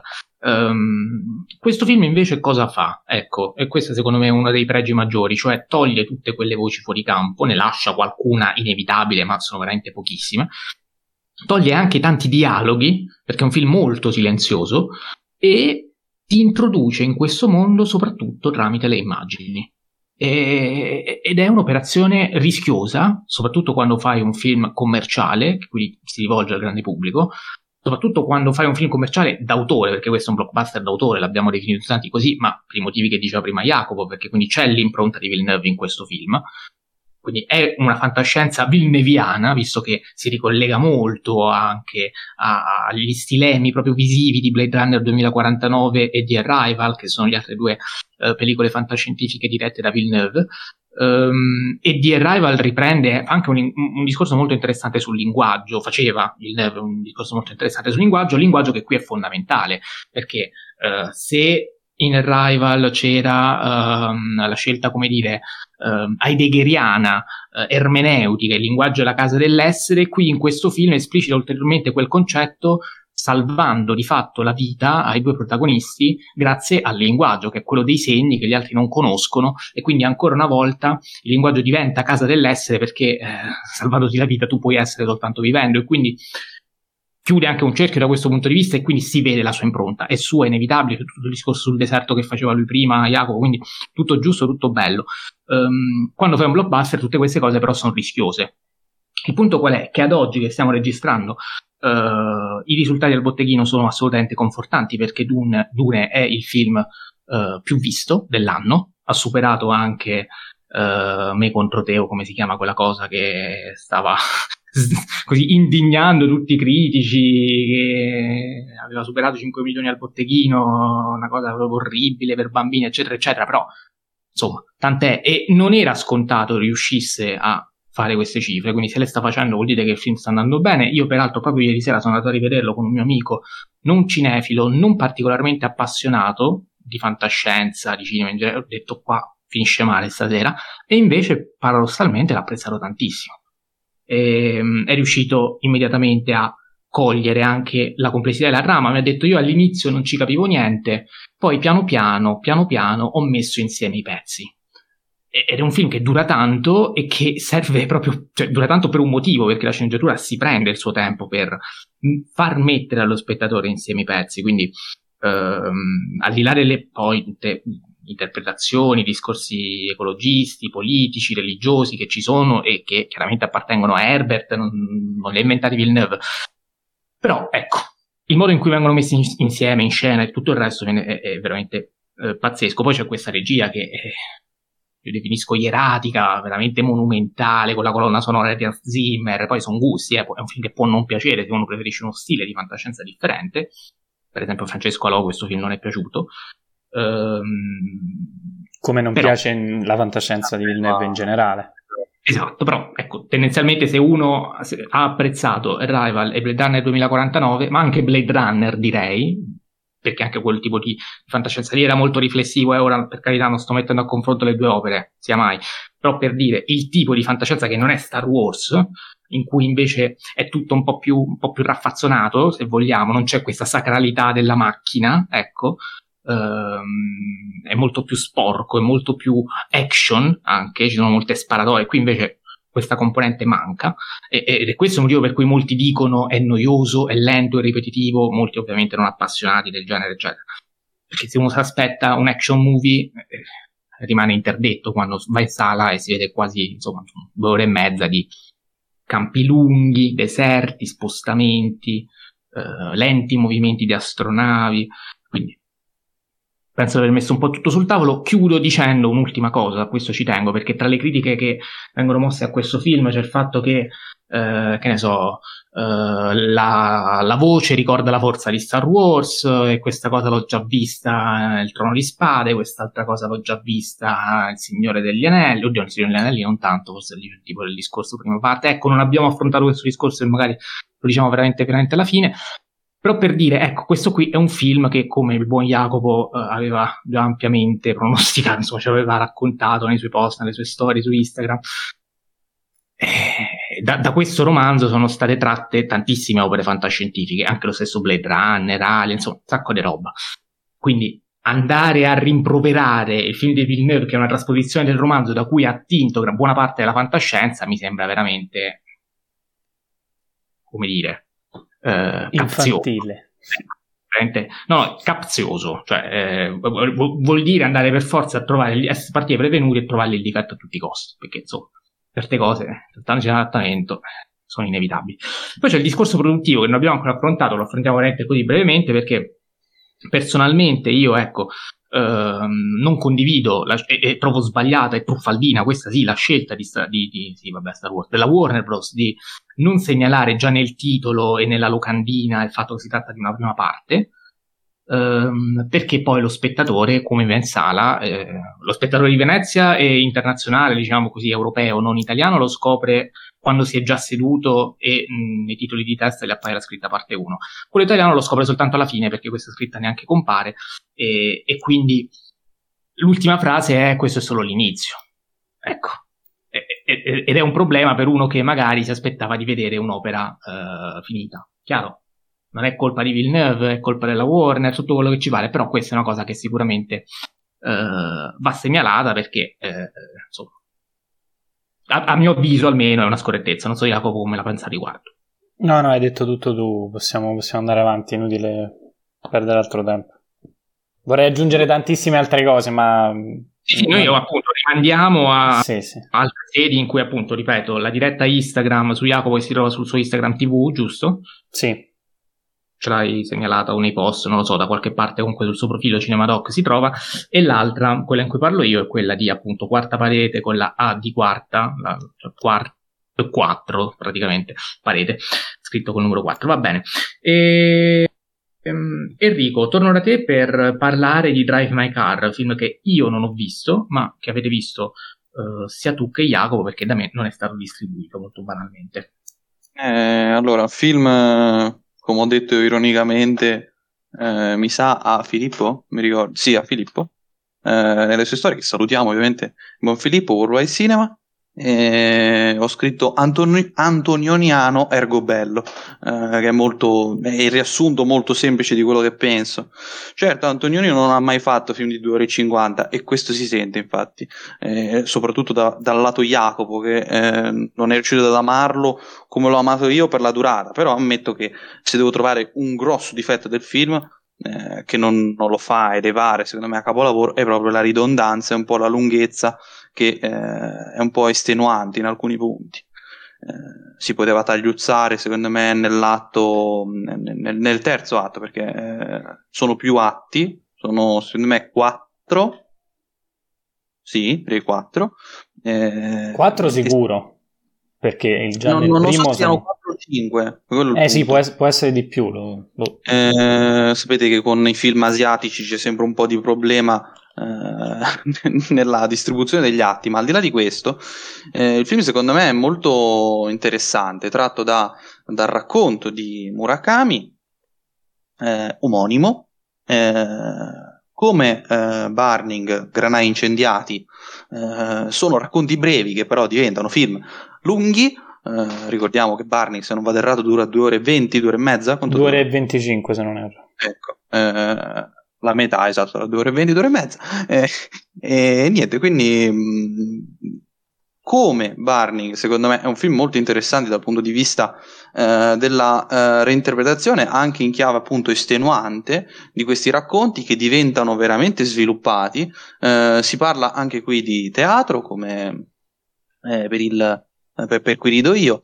E secondo me è un film che parla anche di incomunicabilità. Ci sono tanti personaggi nel film, c'è il protagonista che è un regista che vuole mettere in scena Ziovania di Chekhov, e eh, lo vuole mettere in scena con più lingue. Eh, nel, e tra le lingue segnalo una delle più importanti che è la lingua coreana dei segni. Eh, c'è un, una, una, persona che non può parlare eh, ma può sentire eh, e che chiaramente comunica eh, per segni. Questo personaggio in generale fa recitare i personaggi come Antonioni, eh, quindi li fa recitare in maniera apatica, eh, facendo sparire completamente la uh, recitazione del, da, da, dalle sue opere. Lui dice sempre che la cosa importante è il testo, quindi ciò che vuole essere veicolato. E eh, nel frattempo, eh, come dice il titolo, perché per ora non ho ancora parlato della macchina, eh, lui quando arriva a aiutami, Jacopo, qual è la città? Non me la ricordo. Beh, mi pare una, Hiroshima, uh, mi pare. Sì, Hiroshima, esatto. Quando va a Hiroshima, eh, lui mh, si fa pre- prenotare una, un hotel a un'ora di distanza da dove eh, farà le prove teatrali con, con la troupe, eh, perché in macchina lui è abituato a mettere un, Uh, un tape in cui sostanzialmente ascolta la voce della moglie che muore all'inizio del film, quindi state tranquilli, non è spoiler, eh, ma poi è difficile da spoilerare questo film, cioè sto raccontando la trama, ma è veramente un casino, eh, e sostanzialmente eh, ascoltando questo, questo, tape lui ri, eh, ripete le battute. Ripetendo le battute, chiaramente si concentra, siccome è in macchina, quindi è statico, è fermo, eh, guarda dritto, c'è anche un discorso interessantissimo sullo sguardo, lui chiaramente si concentra solo ed esclusivamente sul testo eh, e nell'ora di macchina eh, c'è un piccolo problema, cioè lui arriva là e c'è una donna eh, che eh, sarà da autista sostanzialmente obbligata perché c'è un problema burocratico, eh, questa donna dovrà appunto guidare la sua macchina, una macchina che è vecchia, quindi le tradizioni eh, che si sposano con i giovani, la, la, eh, la donna ha l'età che avrebbe avuto la figlia eh, se non fosse morta. È morta quando era, quando era piccolissima. E sì, quindi sì, 23 anni ha la ragazza. Esatto, l'età è di 23. Eh, e insomma, il film secondo me racconta attraverso questi, queste, queste, diciamo, questi viaggi in macchina, eh, queste prove, un, un, disagio esistenziale che si incontra, un disagio esistenziale che anche eh, cecoviano, come dice anche il film, eh, e secondo me l'idea di mettere anche in, eh, in, scena con più lingue porta all'incomunicabilità di Antonioni e del, ehm, in generale dell'opera, eh, opera inteso come film, non inteso come opera teatrale, quindi diciamo diegetica. Eh, secondo me l'opera diventa quindi un manifesto del, dell'incomunicabilità che c'è tra uh, uomo e donna, perché poi ci sono diversi intrighi che questi invece ve li lascio scoprire. Eh, anche perché sennò Mattia, Mattia mi avrà già fucilato. No, no, no, io mi sono eclissato, cioè vi sento, ma nel frattempo faccio altro, quindi in qualche eh, modo sto riuscendo a isolarmi. E quindi sostanzialmente eh, tutti questi intrighi eh, diventeranno sociali e c'è un'idea soprattutto di regia. È difficilissimo spiegare a parola questo film perché eh, è la regia il punto forte. Eh, l'incomunicabilità viene messa in scena, quindi la lezione antonioniana qui viene proprio ripresa alla stragrande. Eh, ci sono delle inquadrature davvero splendide dove bisogna sempre, e dico sempre, guardare la posizione degli occhi. Eh, io che eh, insomma ho visto tanti film di Antonioni, ormai sono abituato a vedere la posizione degli occhi, ma per chi non, non è abituato, eh, do il consiglio di mentre guardate il film fossilizzatevi sulla posizione degli occhi, dove guardano e perché guardano, eh, ciò che guardano soprattutto eh, e vi renderete conto che c'è un discorso e un'interconnessione secondo me che funziona alla stragrande. Ora voglio sentire Jacopo se è d'accordo, se dissente, eccetera, eccetera. Sì, eh, ma io con, condivido tutto. Io, il, il difetto che, che, trovo nel film lo, lo hai già citato tu, cioè secondo me è troppo lungo e soprattutto nella seconda parte del film tende a, a, ripetere delle cose ad essere veramente troppo, troppo, troppo lungo. E secondo me, con un taglio di 25, massimo 30 minuti, il film forse avrei gridato anch'io al capolavoro come molti stanno facendo, io ne sono contento. E, um, Enrico ha giustamente parlato di incomunicabilità, ecco qui c'è il linguaggio dei segni coreano, c'è il coreano, c'è il giapponese, c'è l'inglese, ehm, tutte Cosa? Il taiwanese, che è un. C'è anche il, ta- c'è anche il, il taiwanese, sì, sì, sì, sì. Ehm, l'incomunicabilità viene messa in scena in modo ehm, veramente formidabile. E, e qui entra in gioco anche la macchina, e parlo delle mi prendo due minuti per parlare della mia esperienza al cinema perché eh, io sono andato ehm, a Roma in una rassegna in cui era presente il regista Ryusuke eh, Amaguchi e, ehm, e un'esperienza bellissima nel quale hanno intervistato, una signora ha intervistato, una, gran, una, critica di cui purtroppo non ricordo il nome, ha intervistato Amaguchi e, e, gli ha chiesto della macchina, di questa sub rossa che è veramente significativa all'interno del film perché, eh, come diceva Enrico, eh, diventa un po' la sostituta de, della moglie perché all, nella macchina il protagonista eh, riascolta, eh, ascolta e riascolta le, i, i, tape, le videoregistrazioni, le, le registrazioni del che, che, la moglie mh, gli fa de, dei suoi pis teatrali, in modo che lui ripassi, eh, ripassi le, le battute. E, ehm, e, quindi questa macchina prende il posto effettivo della moglie, se così vogliamo dirlo, e quindi è una, è, diciamo, continua il, eh, cioè la persona, la figura della, della donna, del, della moglie si trasforma in qualcosa di, di meccanico. E, e, e, il titolo qui viene, cioè, diventa ancora più significativo perché il Drive My Car eh, è proprio inteso eh, come rinuncia a quella macchina, rinuncia a quella macchina che che per lui significava la moglie. E, e quindi quando quella giovane 23enne prende eh, per, appunto per questioni burocratiche il, il, la, la, guida eh, di, di, questa, di quest'auto, eh, per lui il mondo inizia, inizia a cambiare, lui, lui, inizia a maturare, inizia a capire che, che forse il, ehm, deve, deve, condividere, deve convivere scusate, con il passato e, e, qui ci sono varie cose che appunto non racconterò e questa sabbia rossa che in realtà nel racconto di, eh, di Murakami non era rossa e non era chiusa soprattutto, era gialla e coupé. E, ehm, il regista in sala um, ha detto che questi due cambi, eh, il primo, quella di renderla chiusa, è stato fondamentale eh, a livello cinematografico perché serviva un, un, luogo chiuso in cui ambientare eh, molte scene. Io penso che almeno un'ora delle tre del film è ambientata in auto. E, ehm, e quindi avere un luogo chiuso per il sonoro, importantissimo. Eh, e, e, poi il cambio di colore eh, ha due, due, due, motivazioni, se vogliamo, perché il primo è quello di, mh, di colpire eh, lo spettatore, il rosso rispetto al giallo, soprattutto in questo road movie, se, perché così è, è una sorta di road movie, ehm, che eh, appunto la macchina si muove tra i, tra i paesaggi de, de, del Giappone ehm, e quindi il giallo eh, stacca poco da, da, dal verde. E quindi sceglie il rosso il regista, un rosso che poi nel finale dove c'è la neve ehm, colpisce ancora di più. E, e quindi il, secondo me il film è magistrale in questo, nella scelta de, de, della macchina, de, di come la macchina diventa eh, la continuità del proprio legame con la moglie che, che, che è deceduta e, ehm, e, quindi questo amore che lui poi deve condividere con, con, questa ragazza. E quindi quel Drive My Car è proprio una rinuncia a se stessi e un'apertura a, a, all'altro e quindi anche in modo metateatrale perché come ha detto Enrico eh, viene eh, messa in scena nel film eh, una, l'opera di, di Chekhov, Zio Vania e mm, in modo metateatrale eh, Amaguchi ce lo, ce lo trasmette in modo, in modo veramente, veramente, incredibile. Quindi per me il film è super promosso eh, però ecco la lunghezza un po' fa, fa storcere il naso tutto qui.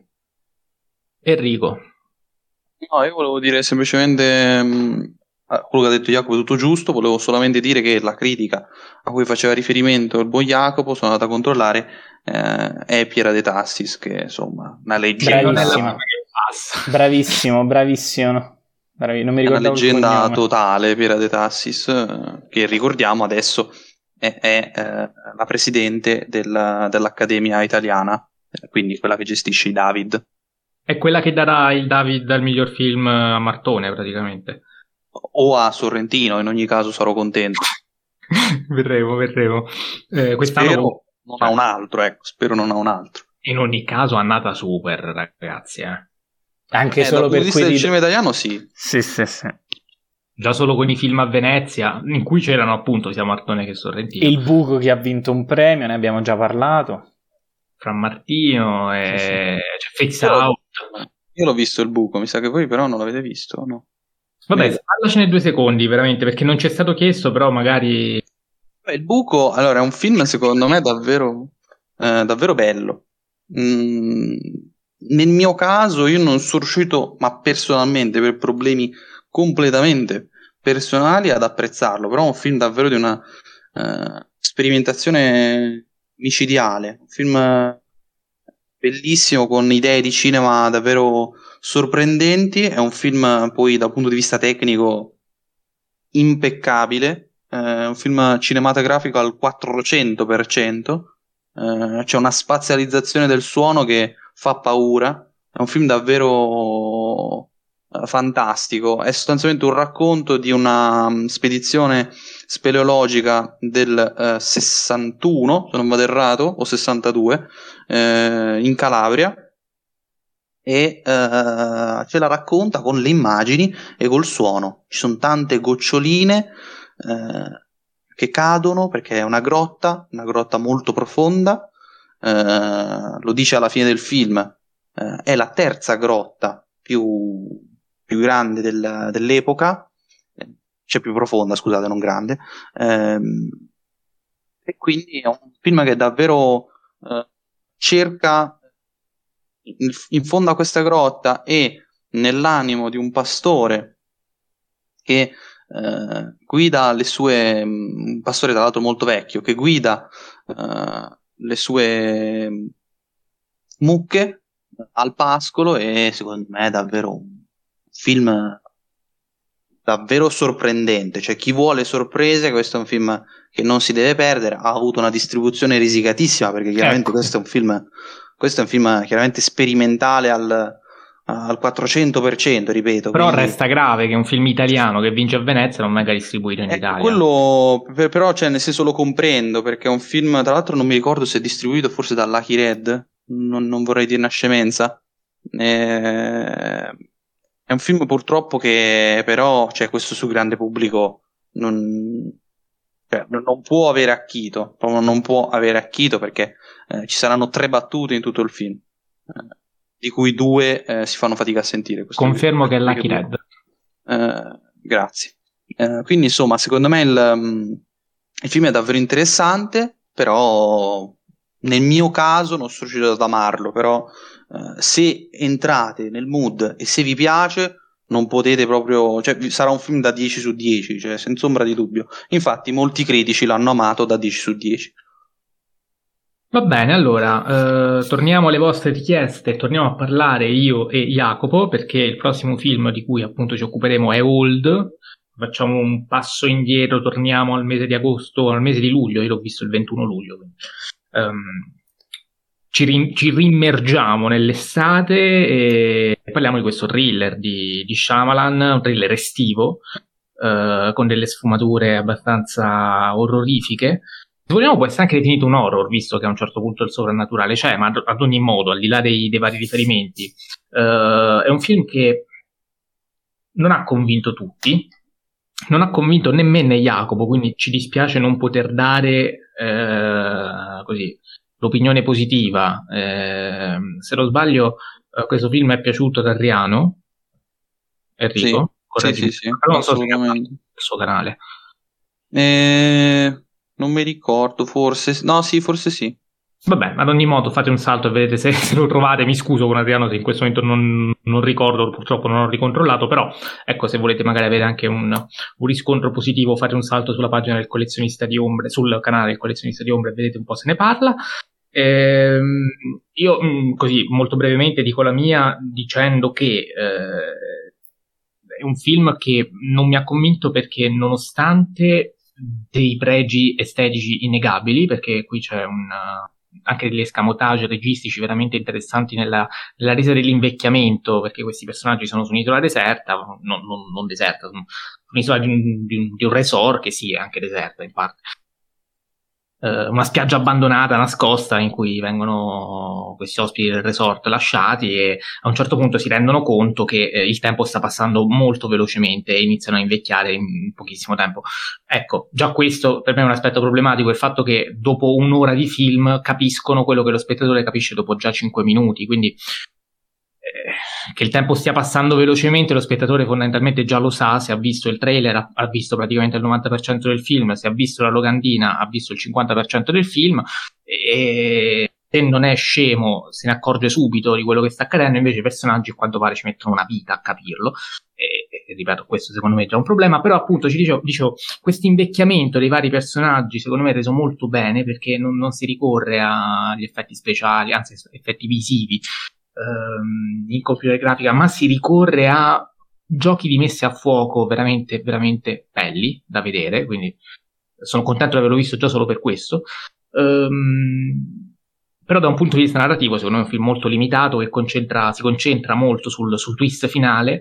Twist finale, peraltro, molto pericoloso, visto il contesto attuale che stiamo vivendo, perché uh, fondamentalmente eh, rivela il, caro prezzo che la scienza paga per uh, ottenere il suo progresso scientifico. Ecco, diciamo che in tempi di Novax e di complotti uh, visti anche magari quando non ci sono, eh, sicuramente così può lasciare un pochino interdetti, però chi se ne frega, nel senso sicuramente non era questo il messaggio principale che voleva dare Shyamalan, che comunque adotta, adatta sul grande schermo una graphic novel che adesso devo andare a ritrovare assolutamente il titolo, qualcosa con Castello di Sabbia, ma ora lo ricerco per essere un pochino più preciso.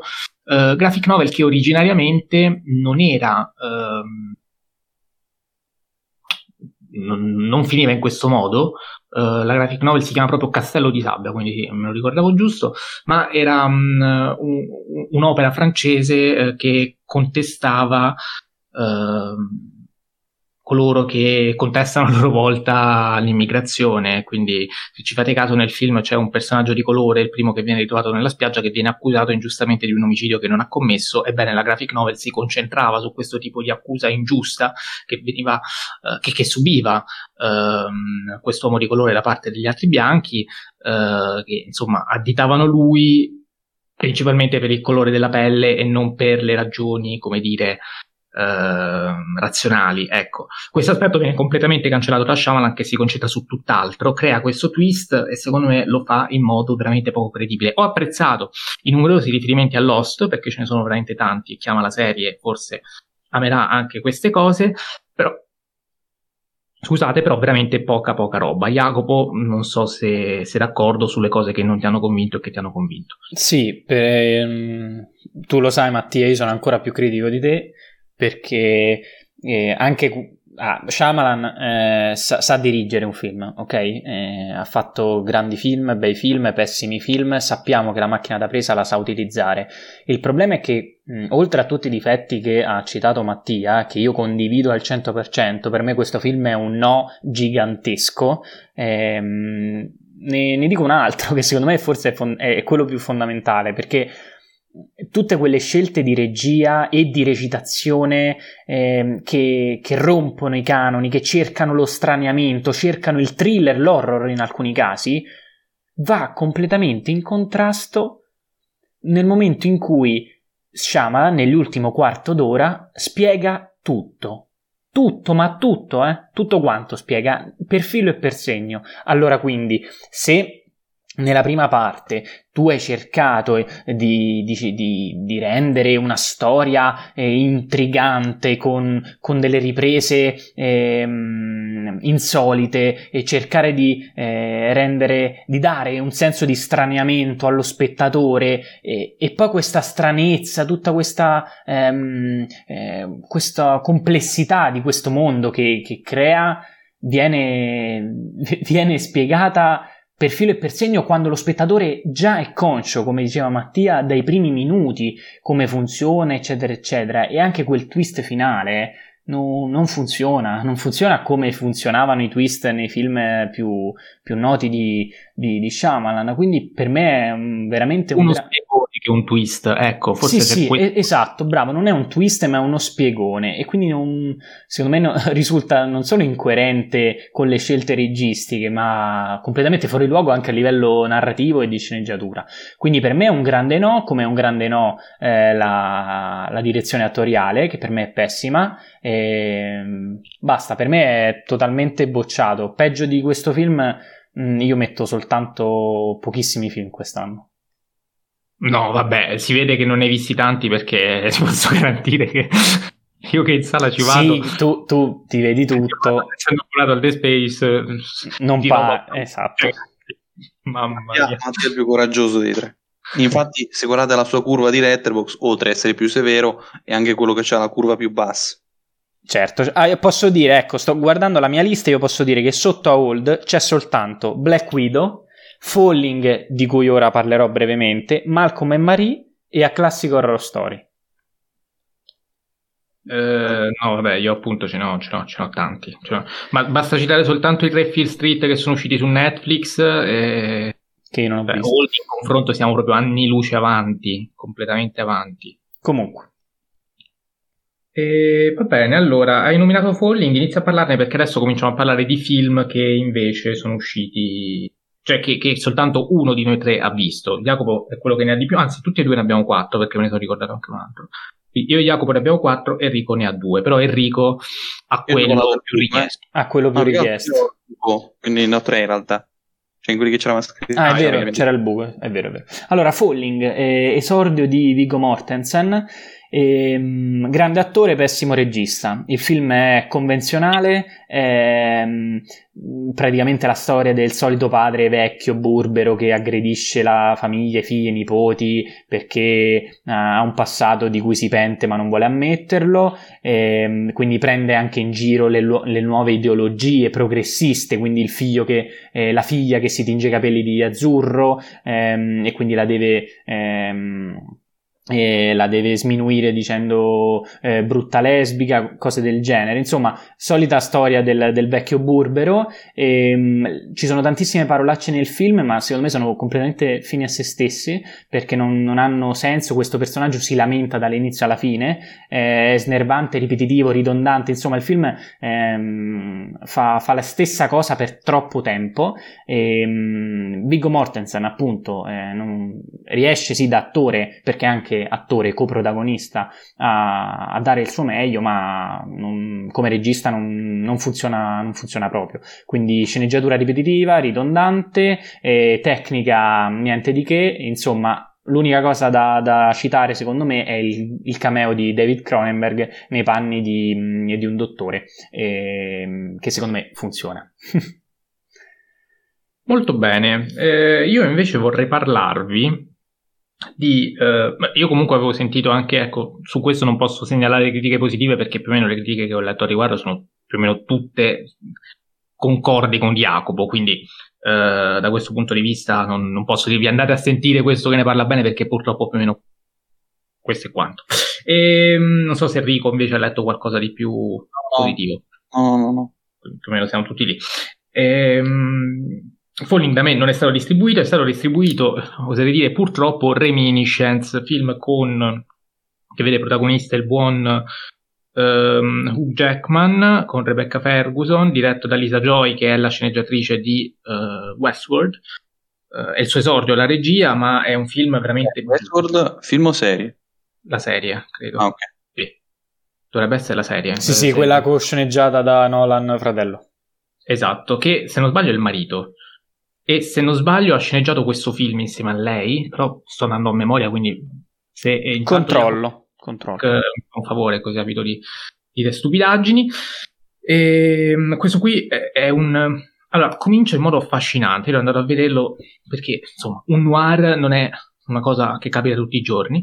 Uh, il cast tutto sommato mi sembrava accettabile, insomma il registro, un esordio, gli si dà sempre una possibilità a tutti, quindi andiamo in sala e controlliamo, vediamo un po'.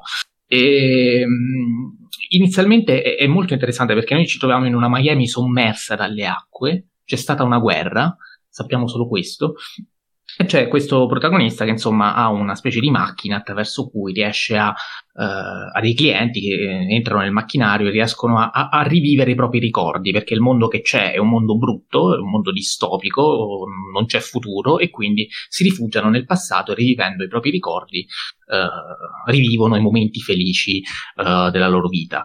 Uh, e fin qui, insomma, questo è il contesto. Il problema è che il film si ferma qui, perché dopo questo è tutto un macello.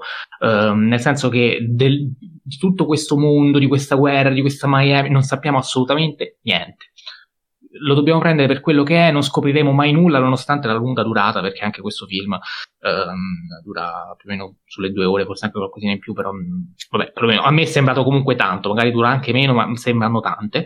Ehm, a un certo punto arriva una Rebecca Ferguson come cliente di questo, così, di questo Jackman che regala ricordi e, e dice che si è, si è persa le chiavi si è persa le chiavi, deve ritrovare le chiavi e quindi vorrebbe utilizzare la macchina per ricordarsi dove ha messo le chiavi. Cioè non... È proprio così. E, e, e, da questo pretesto nasce una clamorosa storia d'amore senza una base. Si cominciano a baciare, grandi attrazioni, grandi cose. E quindi. Qui Rebecca Ferguson dovrebbe fare la fan fatale, però perché poi in realtà uh, ha un segreto che lui deve scoprire, insomma tutto un intreccio, una cosa, ma di una banalità veramente sconfortante. È un film bruttissimo che vi sconsiglio di guardare, vi prego. Cioè, guardatelo per rendervi conto di quanto è brutto, questo sì, però se non siete autolesionisti come me, lasciate perdere. Ci sono tutta una serie di riferimenti anche al cinema classico, quando i noir venivano fatti bene, che però qui vengono assolutamente così... Eh, indeboliti in modo incredibile e, e, mi sento abbastanza tranquillo a sconsigliarvelo dal momento che anche di questo film ho sentito veramente solo parlare molto male.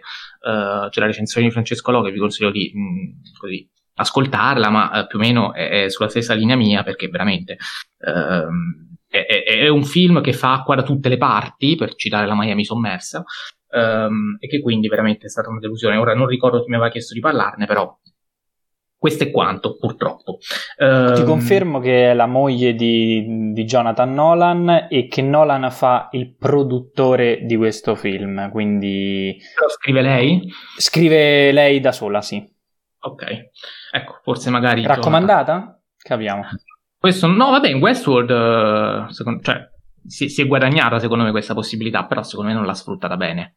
Ecco, mettiamola così. Forse, forse banalmente, come accade spesso, eh, gli sceneggiatori hanno più libertà nelle serie e quindi nelle serie danno il meglio, mentre invece nei film sono un po' più limitati e non tutti gli sceneggiatori sanno spaziare bene in entrambi. Cioè, Bravo Henry. No, no, me l'hai detto bene. Non, non sembrato sempre nel giro, però sì, eh, sono d'accordo con te da questo punto di vista.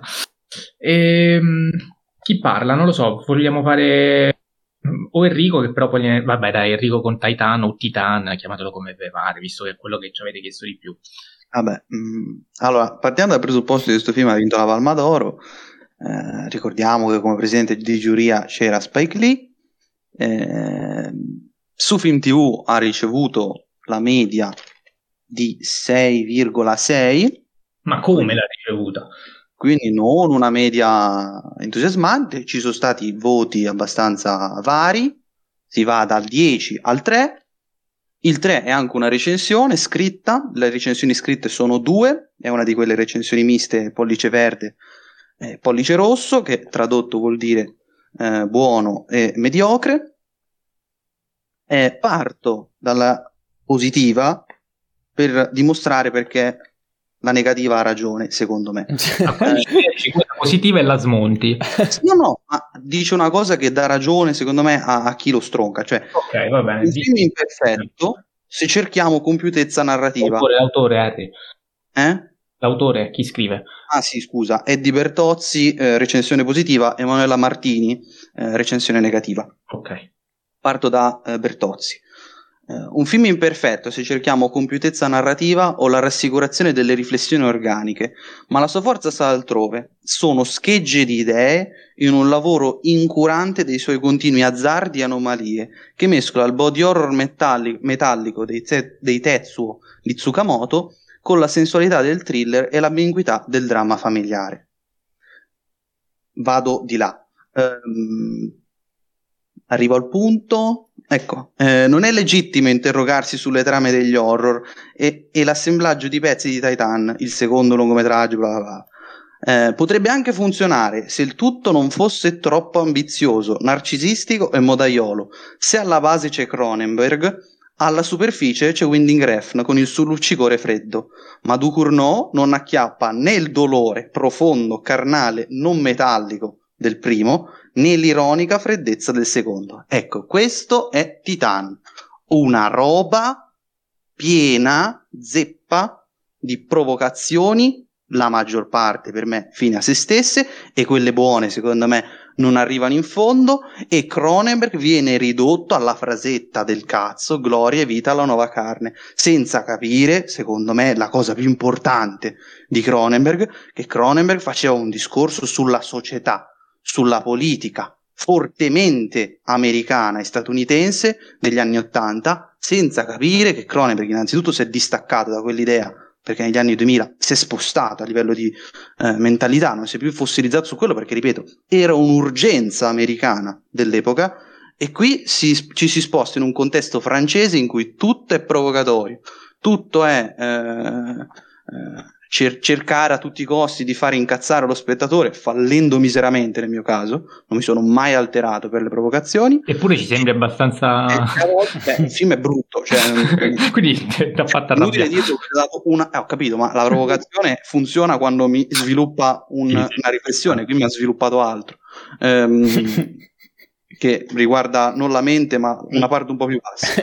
eh, quindi c'è un problema, secondo me. Eh, se fai un film provocatorio, innanzitutto, secondo me, devi parlare della politica. Partendo da questo presupposto, eh, altrimenti finisci per fare Gaspar Noè. E questo, infatti, è Gaspar Noè un po' più di sinistra. Eh, però il film, secondo me, le cose belle che ha, perché ci sono, non è un disastro assoluto. Infatti, gli ho dato una stella e mezzo su Letterboxd. una stella o mezza stella, come do ad alcuni film di Gaspar Noè. Eh, il risultato è che questo film propone, secondo me, de- le-, le, poche cose buone che propone le butta in vacca. L'idea eh, sul... Um, a un certo punto, insomma, nella trama, eh, mi dispiace Mattia, come al solito, sono pronto, sono pronto al peggio. Le orecchie, eh, Alexia eh, si nasconde nel corpo di Adrien, che sarebbe il figlio di questo comandante dei pompieri, eh, e se si poteva fare quindi un discorso su, eh, sull'essere eh, transgender e quindi poter sviluppare un discorso interessante sulla carne, sull'aspetto psicologico e tutto, tutto si butta in no, chiamami Alexia, quando finalmente lo rivela. Quindi lei vuole rimanere donna, vuole rimanere incinta della macchina nella scena terrificante in cui eh, ha un amplesso con la Cadillac, tra l'altro anche qua vuoi fare un film progressista perché usi la Cadillac? Perché era simbolo della controcultura, vuoi usarlo per quello? Ho capito, ma innanzitutto risulta essere un po' didascalico e in secundis la Cadillac era più una cosa americana, non una cosa francese. Quindi secondo me è un film proprio ambiguo, cioè proprio contraddittorio, cioè vuole talmente provocare che risulta essere contraddittorio secondo me all'interno stesso del film. E poi altra cosa, e qui chiudo, qui chiudo davvero, manca completamente tutto l'erotismo cronenbergiano. Completamente.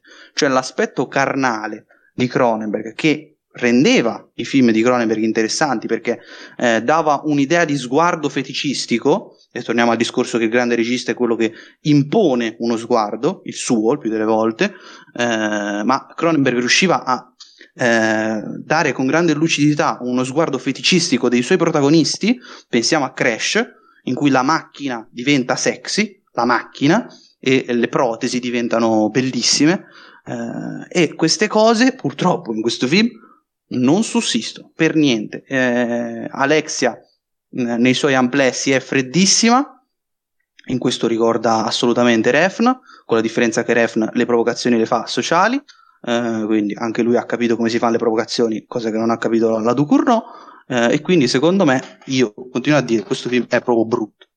Chiedo venia, voi guardatelo comunque perché sicuramente è un film divisivo e i film che provocano sono sempre 0 e 10 quindi secondo me sì sì sì infatti no ma se vedete anche i voti di film tv sono tutti 3, 9, 3, 2, sì, no, 10 una roba, cioè. una roba così cioè, ci sono pochissimi 6 uh, eh, e i 6 secondo me sono quelli che dicono bah interessante, ma mh, mm, che secondo me è anche l'idea più razionale. Io sono idiosincratico con le, le, provocazioni, lo sapete benissimo, quindi sicuramente io sono la persona più sbagliata da cui prendere riferimento per questo film. Uh, però, per dire, Giulio San Giorgio non dice che il film è entusiasmante, rivoluzionario come sembra, infatti gli dà un 6 dice che è interessante, c'ha qualcosa di buono, ma poi le cose le butta in vacca. E soprattutto, altra cosa, un film provocatorio, secondo me, un minimo di coerenza narrativa la deve avere. Eh, Salò di Pasolini ce la dà una coerenza narrativa, eh? eh ed era un film parecchio provocatorio. E Salò di Pasolini, visto che ho detto che Titan gli do una stella e mezzo, Salò di Pasolini nel mio letterbox ha 5 stelle. Molto bene, allora noi ci riserviamo ovviamente di, di guardarlo il film, anche se probabilmente allora, sia io che Jacopo, a differenza di Enrico, abbiamo visto l'opera prima di, della Ducournau, di cui magari eh, parleremo meglio quando anche noi vedremo Titan. Eh, penso che forse per quando uscirà una puntata che stiamo facendo sugli horror, magari potremo tornare sull'argomento e contestualizzare meglio dicendo la nostra nel caso in cui si dovesse riscostare da quella di Enrico. Se la pensiamo come lui, eh, amen alleluia, sta a posto l'opinione di Blow Up e viva Dio. Ehm, però io sono molto curioso di vedere questo film perché comunque mh, nell'esordio di questa regista, nonostante il film non mi abbia convinto, nonostante ci siano tutta una serie di difetti piuttosto evidenti e in, in, alcuni riconosco anche le parole di Enrico perché c'è questa provocazione un po' eccessiva, un po' manieristica, un po' fine a se stessa, però almeno in Raw, eh, una cruda verità, sottotitolo italiano, c'è un'idea di fondo, secondo me, comunque interessante, che viene sviluppata, che, viene, che si percepisce, quindi io mm, non, non, so che aspettarmi da Titan, cioè non, non, so da che parte collocarmi, eh, e magari appunto resto anche io nel mezzo, perché, come hanno rilevato alcuni, eh, riesco a scindere le cose positive con le negative, non lo so. Jacopo anche da questo punto di vista è abbastanza pessimista, mi pare di capire, giusto? Sì, a me non ha convinto. Ecco, quindi lui già parte ancora meno possibilista di me, però vedremo, vi faremo sapere sicuramente. Purtroppo è appena uscito, quindi non abbiamo avuto ancora modo di, uh, di recuperarlo, essendo tante le visioni da fare.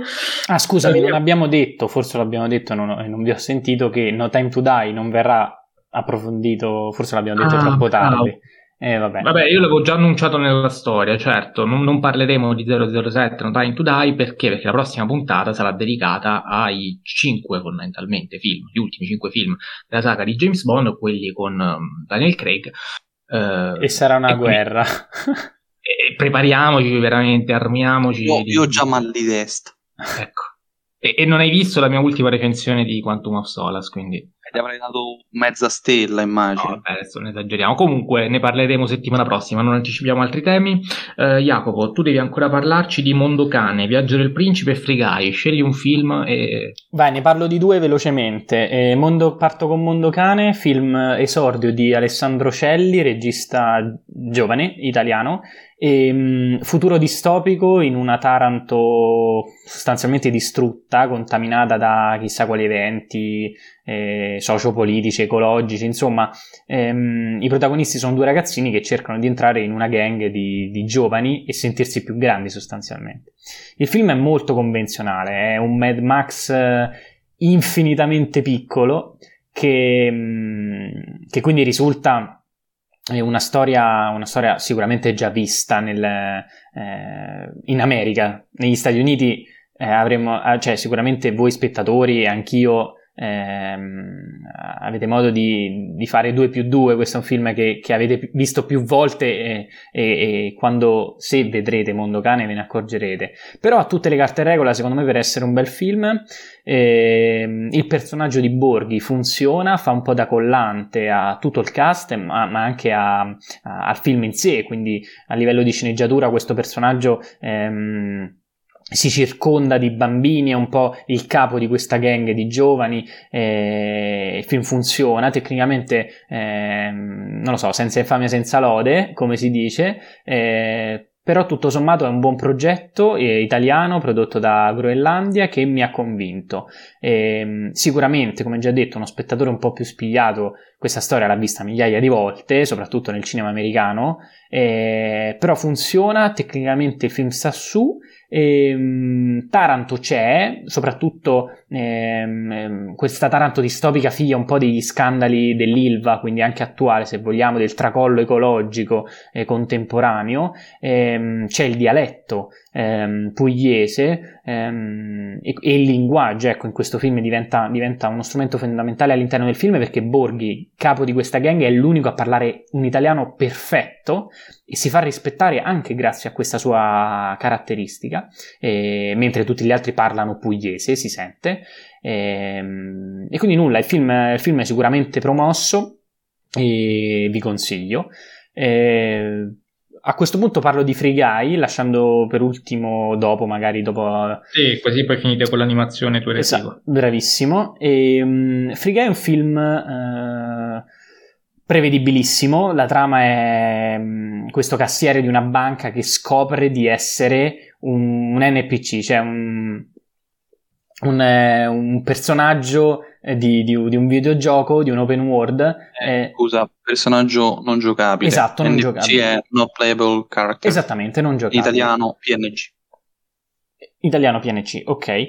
E, um, la trama è prevedibile, i personaggi sono solito, unidimensionali, storia d'amore stucchevole, insomma i soliti difetti de- di questo tipo di produzioni. Eh, in più c'è un Taika Waititi che um, improv- si improvvisa un villain eh, un po' stravagante, ma secondo me fallisce. Però Nonostante tutti questi difetti da solita produzione, ehm, tra, tra, nel, nella produzione tra l'altro ehm, lo stesso attore protagonista, cioè Ryan Reynolds, ehm, è presente tra i produttori, eh, il film funziona perché eh, stando a metà tra un, un The Truman Show e se vogliamo un Ready Player One, eh, Free riesce a non prendersi per niente sul serio, quindi va, diciamo, se volete, sulla, mh, sulla strada di Gunn e non, non, vuole parlare, non vuole trasmettere un messaggio chissà quanto, ehm, chissà quanto poetico, riflessivo, eccetera, eccetera. Però ecco, eh, il film funziona, è citazionista in modo giusto, eh, non stufa quel citazionismo che secondo me per esempio in film come ehm, eh, tipo Ready Player One che ho già citato anche se Ready Player One vale 100 volte questo Free Guy a livello tecnico soprattutto, eh, oppure Ralph spacca tutto che è veramente un continuo di, di, citazioni fine a se stessi, qui invece no, funziona il citazionismo, funziona il non prendersi sul serio, funziona la trama prevedibile e semplice, però che usa il videogioco in maniera diversa di come l'abbiamo vista finora a casa, a casa Hollywood sostanzialmente. E, e posso dire che e nonostante appunto non voglia trasmettere nulla di che, il film riesce anche a, a, dire, a dire, qualcosa, parla eh, di, di, un videogioco che sostanzialmente è un GTA, quindi, eh, però contaminato da tantissimi altri giochi, quindi fa analogie con l'America America attuale e quindi le, diciamo, il problema dei criminali, della criminalità, il problema delle, delle pistole, quindi gli Stati Uniti vengono mh, fotografati in maniera eh, non, non, non, non, così approfondita, però tutto sommato eh, godibile, e quindi il film funziona, Ryan Reynolds come protagonista funziona, ma cosa funziona di più secondo me, oltre appunto a livello, cioè al modo in cui, modo intelligente in cui viene usato il videogioco a livello cinematografico, è la coprotagonista, Jodie Comer, che è una nuovissima attrice che sta facendo impazzire tutto il mondo, sia critica che pubblico, con la serie TV Killing Eve e che presto vedremo nel nuovo film di Ridley Scott, The Last Duel. Lei funziona tantissimo, rende credibile una storia d'amore che, eh, se visto dal punto di vista solo della sceneggiatura, è totalmente pessima e, ed è davvero brava e secondo me vale veramente molto di più di tutte quelle promesse di Hollywood, per esempio Zendaya o per esempio Anya Taylor-Joy, bravissime, cioè la, la seconda sì, la prima no, e, ehm, che non, appunto vale molto di più di, di, di, di queste secondo me false promesse, ecco. E quindi nulla, ha, ha provato, seppur con mille difetti, eh, sia chiaro, quel film che funziona nonostante, nonostante tutto. Va bene, allora ehm, parlo un pochino io adesso perché eh, riguardo eh, due film, Candyman e Malignant, eh, Jacopo e Enrico non li hanno visti, quindi insomma posso esprimermi soltanto io per il momento. Fortunatamente. Eh, no, no, scherzo. scherzo. Ah, non del tutto, nel senso, allora, nel caso di Malignant sì, perché eh, sono contento, cioè questo qui io l'ho definito un guilty pleasure, molto banalmente. Ma perché? Perché è un film di James Wan, che, o Wan che dir si voglia, One.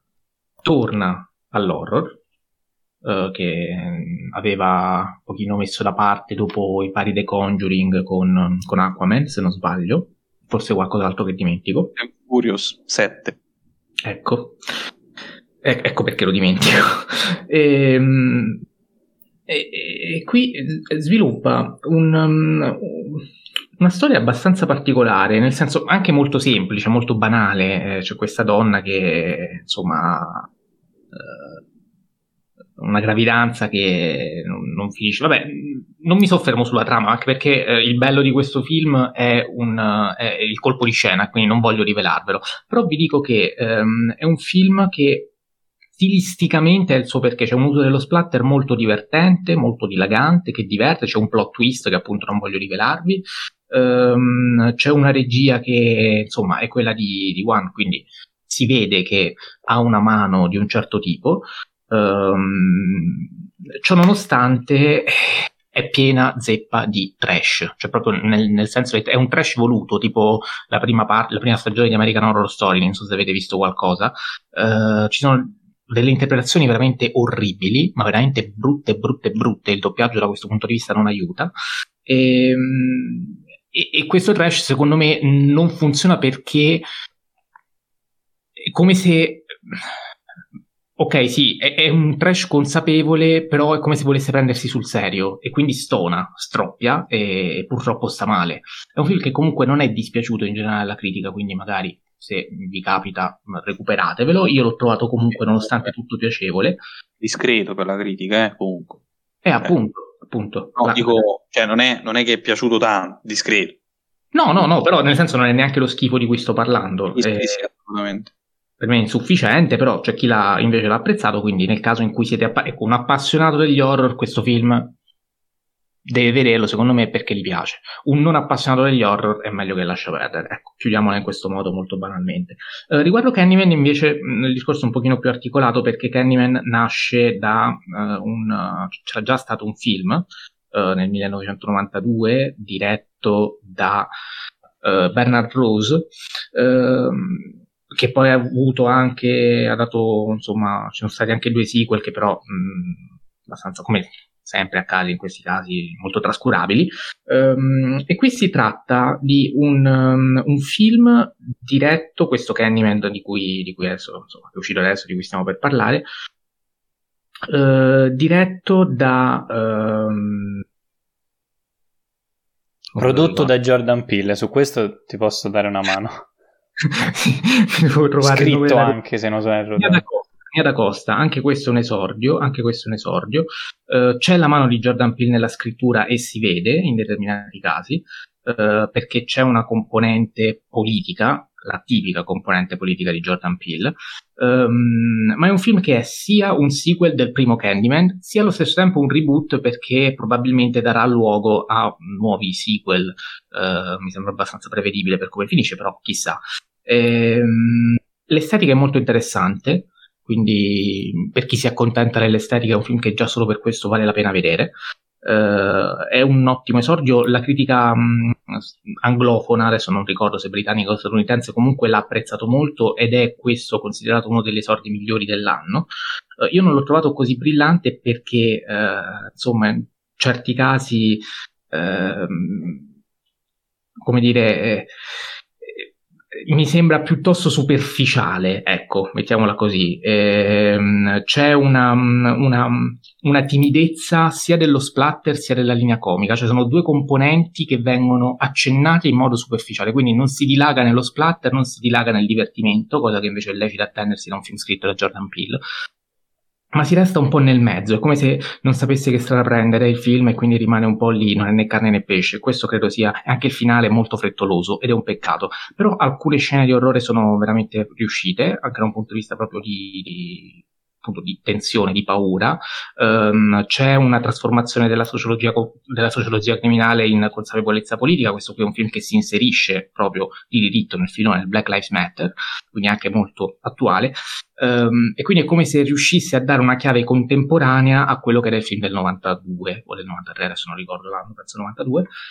ed è quello che doveva fare, quindi diciamo che è un film riuscito da questo punto di vista alti e bassi, però sicuramente interessante, sicuramente vi consiglio di, di recuperarlo perché può dire, può avere il suo perché, ecco, per quanto a me non abbia fatto impazzire. Torno invece adesso a parlare di, eh, anzi a parlare con Jacopo e Enrico perché loro hanno visto due film d'animazione che io non ho avuto modo di recuperare e quindi magari faccio parlare prima Enrico che è da un po' che sta in silenzio ad ascoltarci, poi Jacopo e poi chiudo io con tre piani di Nanni Moretti.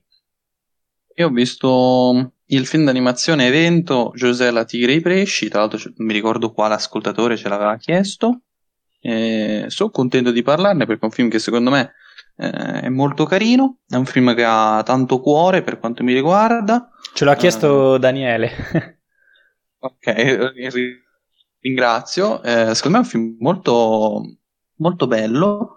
Eh, secondo me ha, o meglio, molto bello eh, secondo me lavora su eh, delle questioni, diciamo, eh, abbastanza universali, come ad esempio eh, il problema di José, che è una ragazza in, carro- in carrozzina. José non è il suo vero nome, eh, anche perché è un film giapponese, quindi José è un nome francese. Infatti il nome l'ha preso da un personaggio di non mi ricordo quale romanziere, eh, Chiedovenia, eh, che in, nel, in uno suo ciclo di, di saghe eh, aveva preso eh, François Sagan, ecco, aveva preso il nome da, col, da uno dei suoi personaggi. Eh, e sostanzialmente, eh, avendo la carrozzina, eh, conosce un attendente, eh, ovviamente non è spoiler, si innamorano i due, però sono molto timidi l'uno con l'altro, ma c'è anche qui un discorso di incomunicabilità. C'è un problema, eh, si fanno fatica a eh, esprimersi, ma trovano espressione nel, nell'animazione. Eh, il film eh, sfrutta i disegni nei disegni eh, e secondo me lavora molto bene eh, sull'impianto acquatico e sulla reinterpretazione di una fiaba vecchia come il mondo che è la Sirenetta.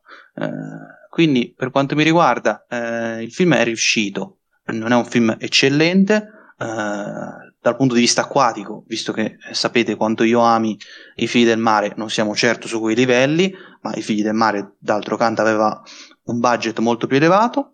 Mi sento di sottolineare lo studio di animazione, che è lo studio Bones, se non vado errato, che è lo studio che ha realizzato eh, le, i due adattamenti eh, di Full Metal Alchemist, eh, quindi insomma un anime un bel po' importante eh, e eh, per quanto mi riguarda il film è eh, promosso, seppur non abbia, secondo me, guizzi eh, lampanti. È secondo me però un ottimo film per i ragazzi, eh, perché è un film educativo, un film che secondo me insegna anche a guardare da un'altra prospettiva e secondo me eh, lavora molto bene sui personaggi che per quanto non, so, non siano sviscerati, diciamo che ne regala anche mh, mm, a, diciamo che questi personaggi hanno un grande feeling eh, tra loro. Eh, e sostanzialmente vediamo questi personaggi che mh, mm, attraverso i dialoghi eh, ci regalano secondo me dei grandi momenti sia di amicizia sia di amore. Eh, e quindi secondo me come sceneggiatura eh, specie nel primo atto quando si conoscono e eh, comunicano le prime volte regala grandi momenti di eh, divertimento e eh, appunto di eh, amore. Quindi secondo me film promosso non è eccellente, ma non è manco brutto, anzi è più che discreto. Jacopo. Sì, io mi sono dimenticato di un altro film ancora, quindi brevemente parlerò di due film, entrambi di animazione che ho visto quest'anno. Um, uno forse la sorpresa più grande di quest'anno insieme a cui rido io è Joseph, film d'animazione di eh, Aurel o Aurel, ehm, fumettista francese che qui è nel suo esordio eh, al cinema. E quindi questo è per ora secondo me il miglior esordio del 2021.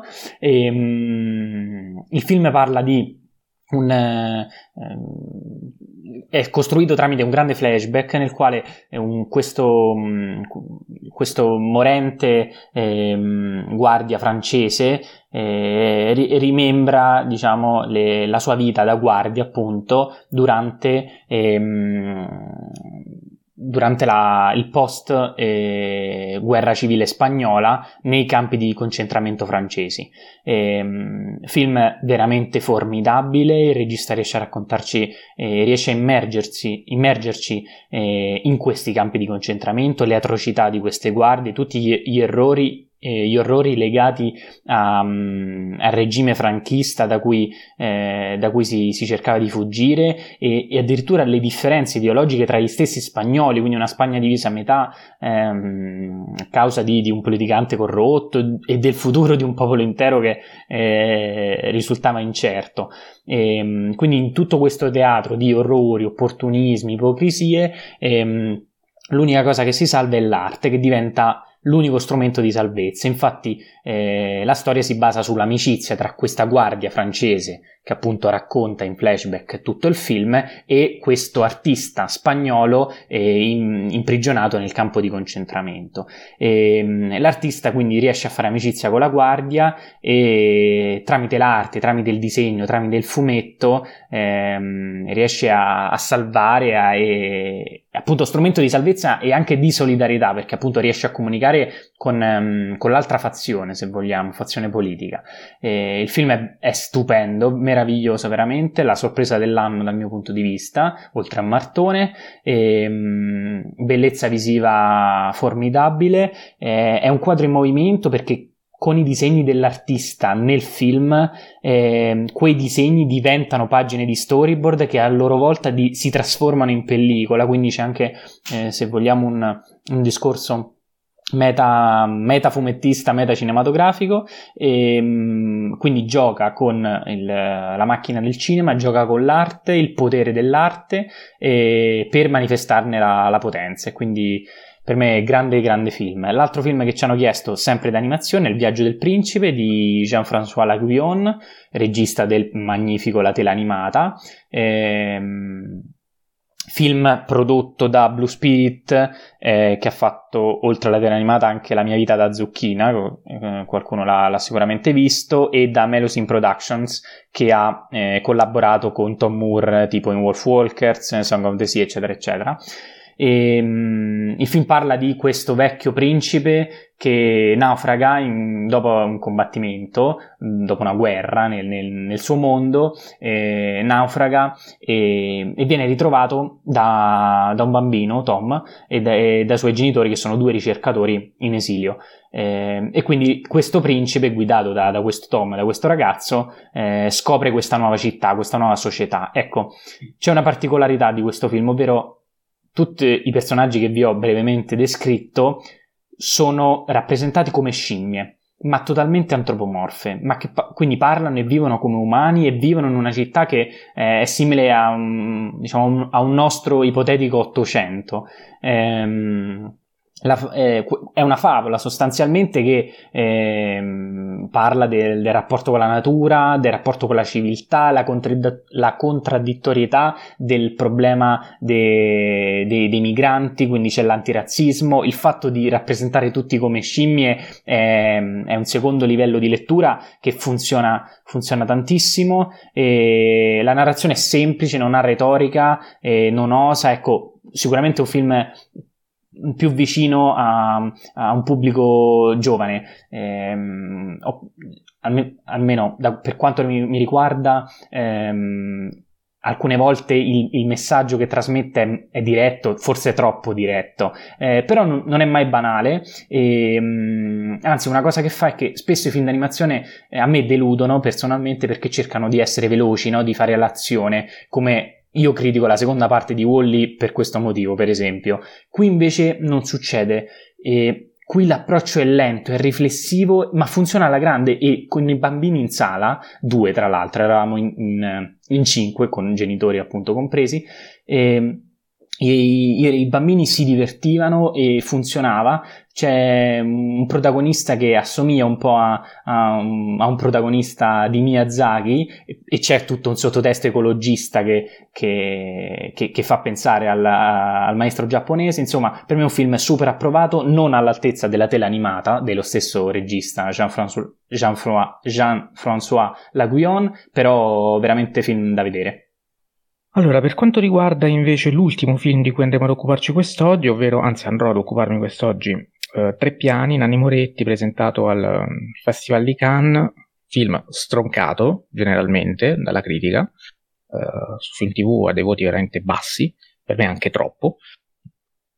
Eh, un film che però è piaciuto al buon Francesco Alò, quindi nel caso segnalo quella recensione perché mh, recensione positiva, non mi stupisce che è un film che gli sia piaciuto perché questo è un film che presenta un, un, un femminismo molto sincero, molto ben delineato, c'è cioè una, una, presentazione della, dei personaggi maschili come cioè vengono rappresentati in modo tossico ma credibile, quindi Uh, non è una cosa forzata, quindi c'è anche una scena di sesso girata magnificamente, quindi insomma, uh, nel caso in cui sono, sono, tutti pregi che riconosco a questo film, nonostante questo film non mi abbia convinto.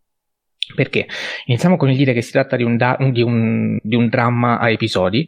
Ci sono tre episodi eh, riguardanti tre famiglie eh, che abitano tre piani diversi, da cui di, di uno stesso stabile, um, e ci sono anche tre distinti piani temporali. Uh, distanti l'uno dall'altro circa 5 anni, c'è proprio una scritta in sovraimpressione che dice 5 anni dopo e il film riprende, 5 anni dopo e il film riprende, quindi c'è questa, uh, come dire, separazione questo trittico che ricorre sia nel tempo che nello spazio che nella narrazione. Ora, dicevo, delle cose positive le ho già dette, questo femminismo, questa scena di sesso bellissima, lo diceva Enrico prima, un problema, lo diceva prima Enrico che in Italia abbiamo un problema con le scene di sesso, ecco, qui invece ce n'è una veramente fatta bene, ehm, registicamente parlando, cinematograficamente parlando, ma il problema è principale, secondo me, è proprio questo, cioè eh, cinematograficamente parlando questo film è veramente scadente, molto scarso, molto televisivo, completamente un altro piano rispetto al, um, a cui rido io di Martone, um, dal momento che i tre piani su cui appunto gioca il titolo, ma sono tre piani che sono completamente appiattiti, um, sia dalla scenografia, che è costantemente anonima, come dire, inespressiva, ripetitiva. Ehm, questi tre piani sembrano quasi stare sullo stesso piano, ecco, anche materialmente, quindi c'è proprio un problema di messa in scena, cioè fotograficamente sono tutti uguali, registicamente sono tutti uguali, cioè c'è una diversità di storie, eppure sembra di stare davanti a, un, a una serie tv della RAI. Quindi è veramente un film che sul piano cinematografico ha delle serie lacune, questo credo sia il, il problema maggiore. Anche la scrittura non è poi esente da difetti perché uh, c'è qualche scena decontestualizzata, penso a quella del centro migranti, chi ha visto il film Uh, mi capirà perfettamente, visto che questo è un film sul rapporto genitoriale, sul senso di colpa dei genitori, sulle responsabilità dei genitori che ricadono sui figli, sulla capacità dei figli di riuscire a sopportare le pressioni genitoriali, eppure a un certo punto abbiamo la scena in cui ci sono i neofascisti che attaccano il centro migranti, giusto per ricordarci che evidentemente a Moretti non stanno simpatici e solidarizza con loro. Ci fa piacere, è, è giusto ricordarlo, ma che cosa c'entra con questo tipo di film? Assolutamente niente. Quindi eh, anche il finale è molto io l'ho trovato molto sbrigativo e semplicistico, però eh, può piacere o non piacere, ad ogni modo eh, sicuramente è stata una grande illusione. Soprattutto per gli amanti di Moretti, io Moretti è un regista che conosco poco, ad ogni modo eh, vi consiglio proprio per questo di recuperare una recensione di Roy Menarini sul suo nuovo canale YouTube Roy Menarini Universe, Uh, che parla di questo film contestualizzandolo nell'ambito della filmografia morettiana. Quindi lui prende la filmografia di Moretti, ne analizza i vari periodi e recensisce il film contestualizzandolo, cosa che io chiaramente non posso fare. Lui sì, quindi mi raccomando, ascoltate lui e non me. Anzi, ascoltate lui prima di me, poi se mi fa piacere mi ascoltate. E, ehm, da ultimo, da ultimo, visto che proprio stamattina ho letto una recensione negativa del film che contestava l'apatia degli attori che sono inespressivi, che sono distaccati, c'è cioè uno scarso coinvolgimento emotivo. Ecco, questo secondo me non è un difetto del film. Uh, perché il, il, distaccamento emotivo credo sia voluto, uh, perché è un film che ha il pregio, questo secondo me è un pregio, di non giudicare, uh, di, non, di non prendere una posizione rispetto alle varie, ai vari drammi, alle varie questioni, alle varie colpe. Cioè lascia che sia lo spettatore a farlo e tu per fare in modo che sia lo spettatore a farlo nel modo più neutrale possibile devi alzare le mani e inevitabilmente non fare empatizzare a tutti i costi lo spettatore con i protagonisti, con i personaggi che più ti piacciono. Uh, quindi è un tipo di distacco, un tipo di apatia che uh, ho trovato necessaria per questo tipo di finalità e che quindi non mi ha affatto dispiaciuta, anche per quanto riguarda le interpretazioni degli attori. Uh, sono tutti grandi attori. Scamarcio, vabbè, piace o non piace, al di là di questo, però parliamo della Rock Wager, parliamo di Margherita Bui, che insomma fa, fa, fanno il loro ottimo lavoro, lo stesso Nanni Moretti, che è un film in cui c'è molto poco, parla molto poco, è molto distaccato, ma proprio per questo motivo qui, tra l'altro, lui veste i panni del giudice, quindi ancora di più si nota questa cosa, cioè un giudice che non vuole giudicare e quindi è poco sulla scena, è quasi sempre fuori campo. E, ehm, quindi ecco, per chi dovesse pensare che questo sia un difetto, io non condivido questa, questa posizione, per me i difetti sono altri e sono quelli che ho detto prima, quindi estrema televisività, qualche lacuna narrativa, eh, poca cinematografia poco, molto poco cinematografico, quindi un peccato. Non so se Enrico e Jacopo hanno detto qualcosa riguardo questo film e so, si sentono più o meno di esprimere qualcosa. No, no, è un no. film abbastanza in linea con le tue idee. L'unica cosa, anche Mereghetti, oltre ad Alò, ha apprezzato. Bravo, scusa, io non l'ho letto. Però, però cioè, oltre a Mereghetti e Alò, per una volta sono d'accordo. Una cosa incredibile, infatti una cosa più rara, eh, credo, di un'eclisse. Eh, e quindi niente, eh, se volete anche leggere, dovete leggere sul web chiaramente. Eh, nel Corriere mi sembra che l'abbia scritta e, e niente. Um... Ah no, no, niente, adesso mi stava venendo in mente la recensione di Fofi, ma la recensione di Fofi era su, su cui rido io, che è sull'internazionale, leggete anche quella perché è veramente estremamente interessante. Va bene. Se non avete altro da aggiungere, direi che possiamo chiudere questa mega puntata sulle nuove uscite. Yes. È stata bella lunga. Spero bella lunga e non abbiamo parlato appunto di No Time to Die, di cui parleremo nella prossima puntata, dedicata esclusivamente agli ultimi 5 film di James Bond, quelli interpretati dal buon Daniel Craig. Io ti saluto e ringrazio il buon Jacopo Castiglione. Ciao Jacopo. Ciao a tutti, grazie e viva Fellini. Fellini che oh, stavo per dimenticarmelo, ma questa settimana Jacopo l'avevamo preannunciato settimana scorsa, questa settimana è stato ospite il buon Adriano, collezionista di ombre su YouTube, per questa così... Eh, Retro, questo... mini retrospettiva. Mini retrospettiva felliniana sui primi tre film di Fellini è stato straordinario, quindi noi siamo molto orgogliosi di aver avuto lui come esponente di Blow Up su quel canale, quindi bravo Jacopo, complimenti, puoi dire viva Fellini ancora una volta. Viva Fellini. Troppo gentile Salut- comunque, Mattia. No, ma sono sincero. Saluto e ringrazio anche il buon Jacopo Castelli. Eh sì, vabbè, il buon Enrico Baccilieri. Ciao Enrico. Ciao a tutti e viva, qui rido io. E mi raccomando, se c'è ancora nei cinema, andate a vederlo. Da me c'è ancora, infatti me l'ho affrettato perché temevo lo togliessero, invece l'hanno ridato perché la sala era, era abbastanza no. piena. Uscito il 9 settembre, siamo al 3 ottobre quando registriamo, quindi vi prego, andate a vederlo. Buon segno, buon segno. Saluto e ringrazio tutti voi, ci sentiamo il prossimo lunedì.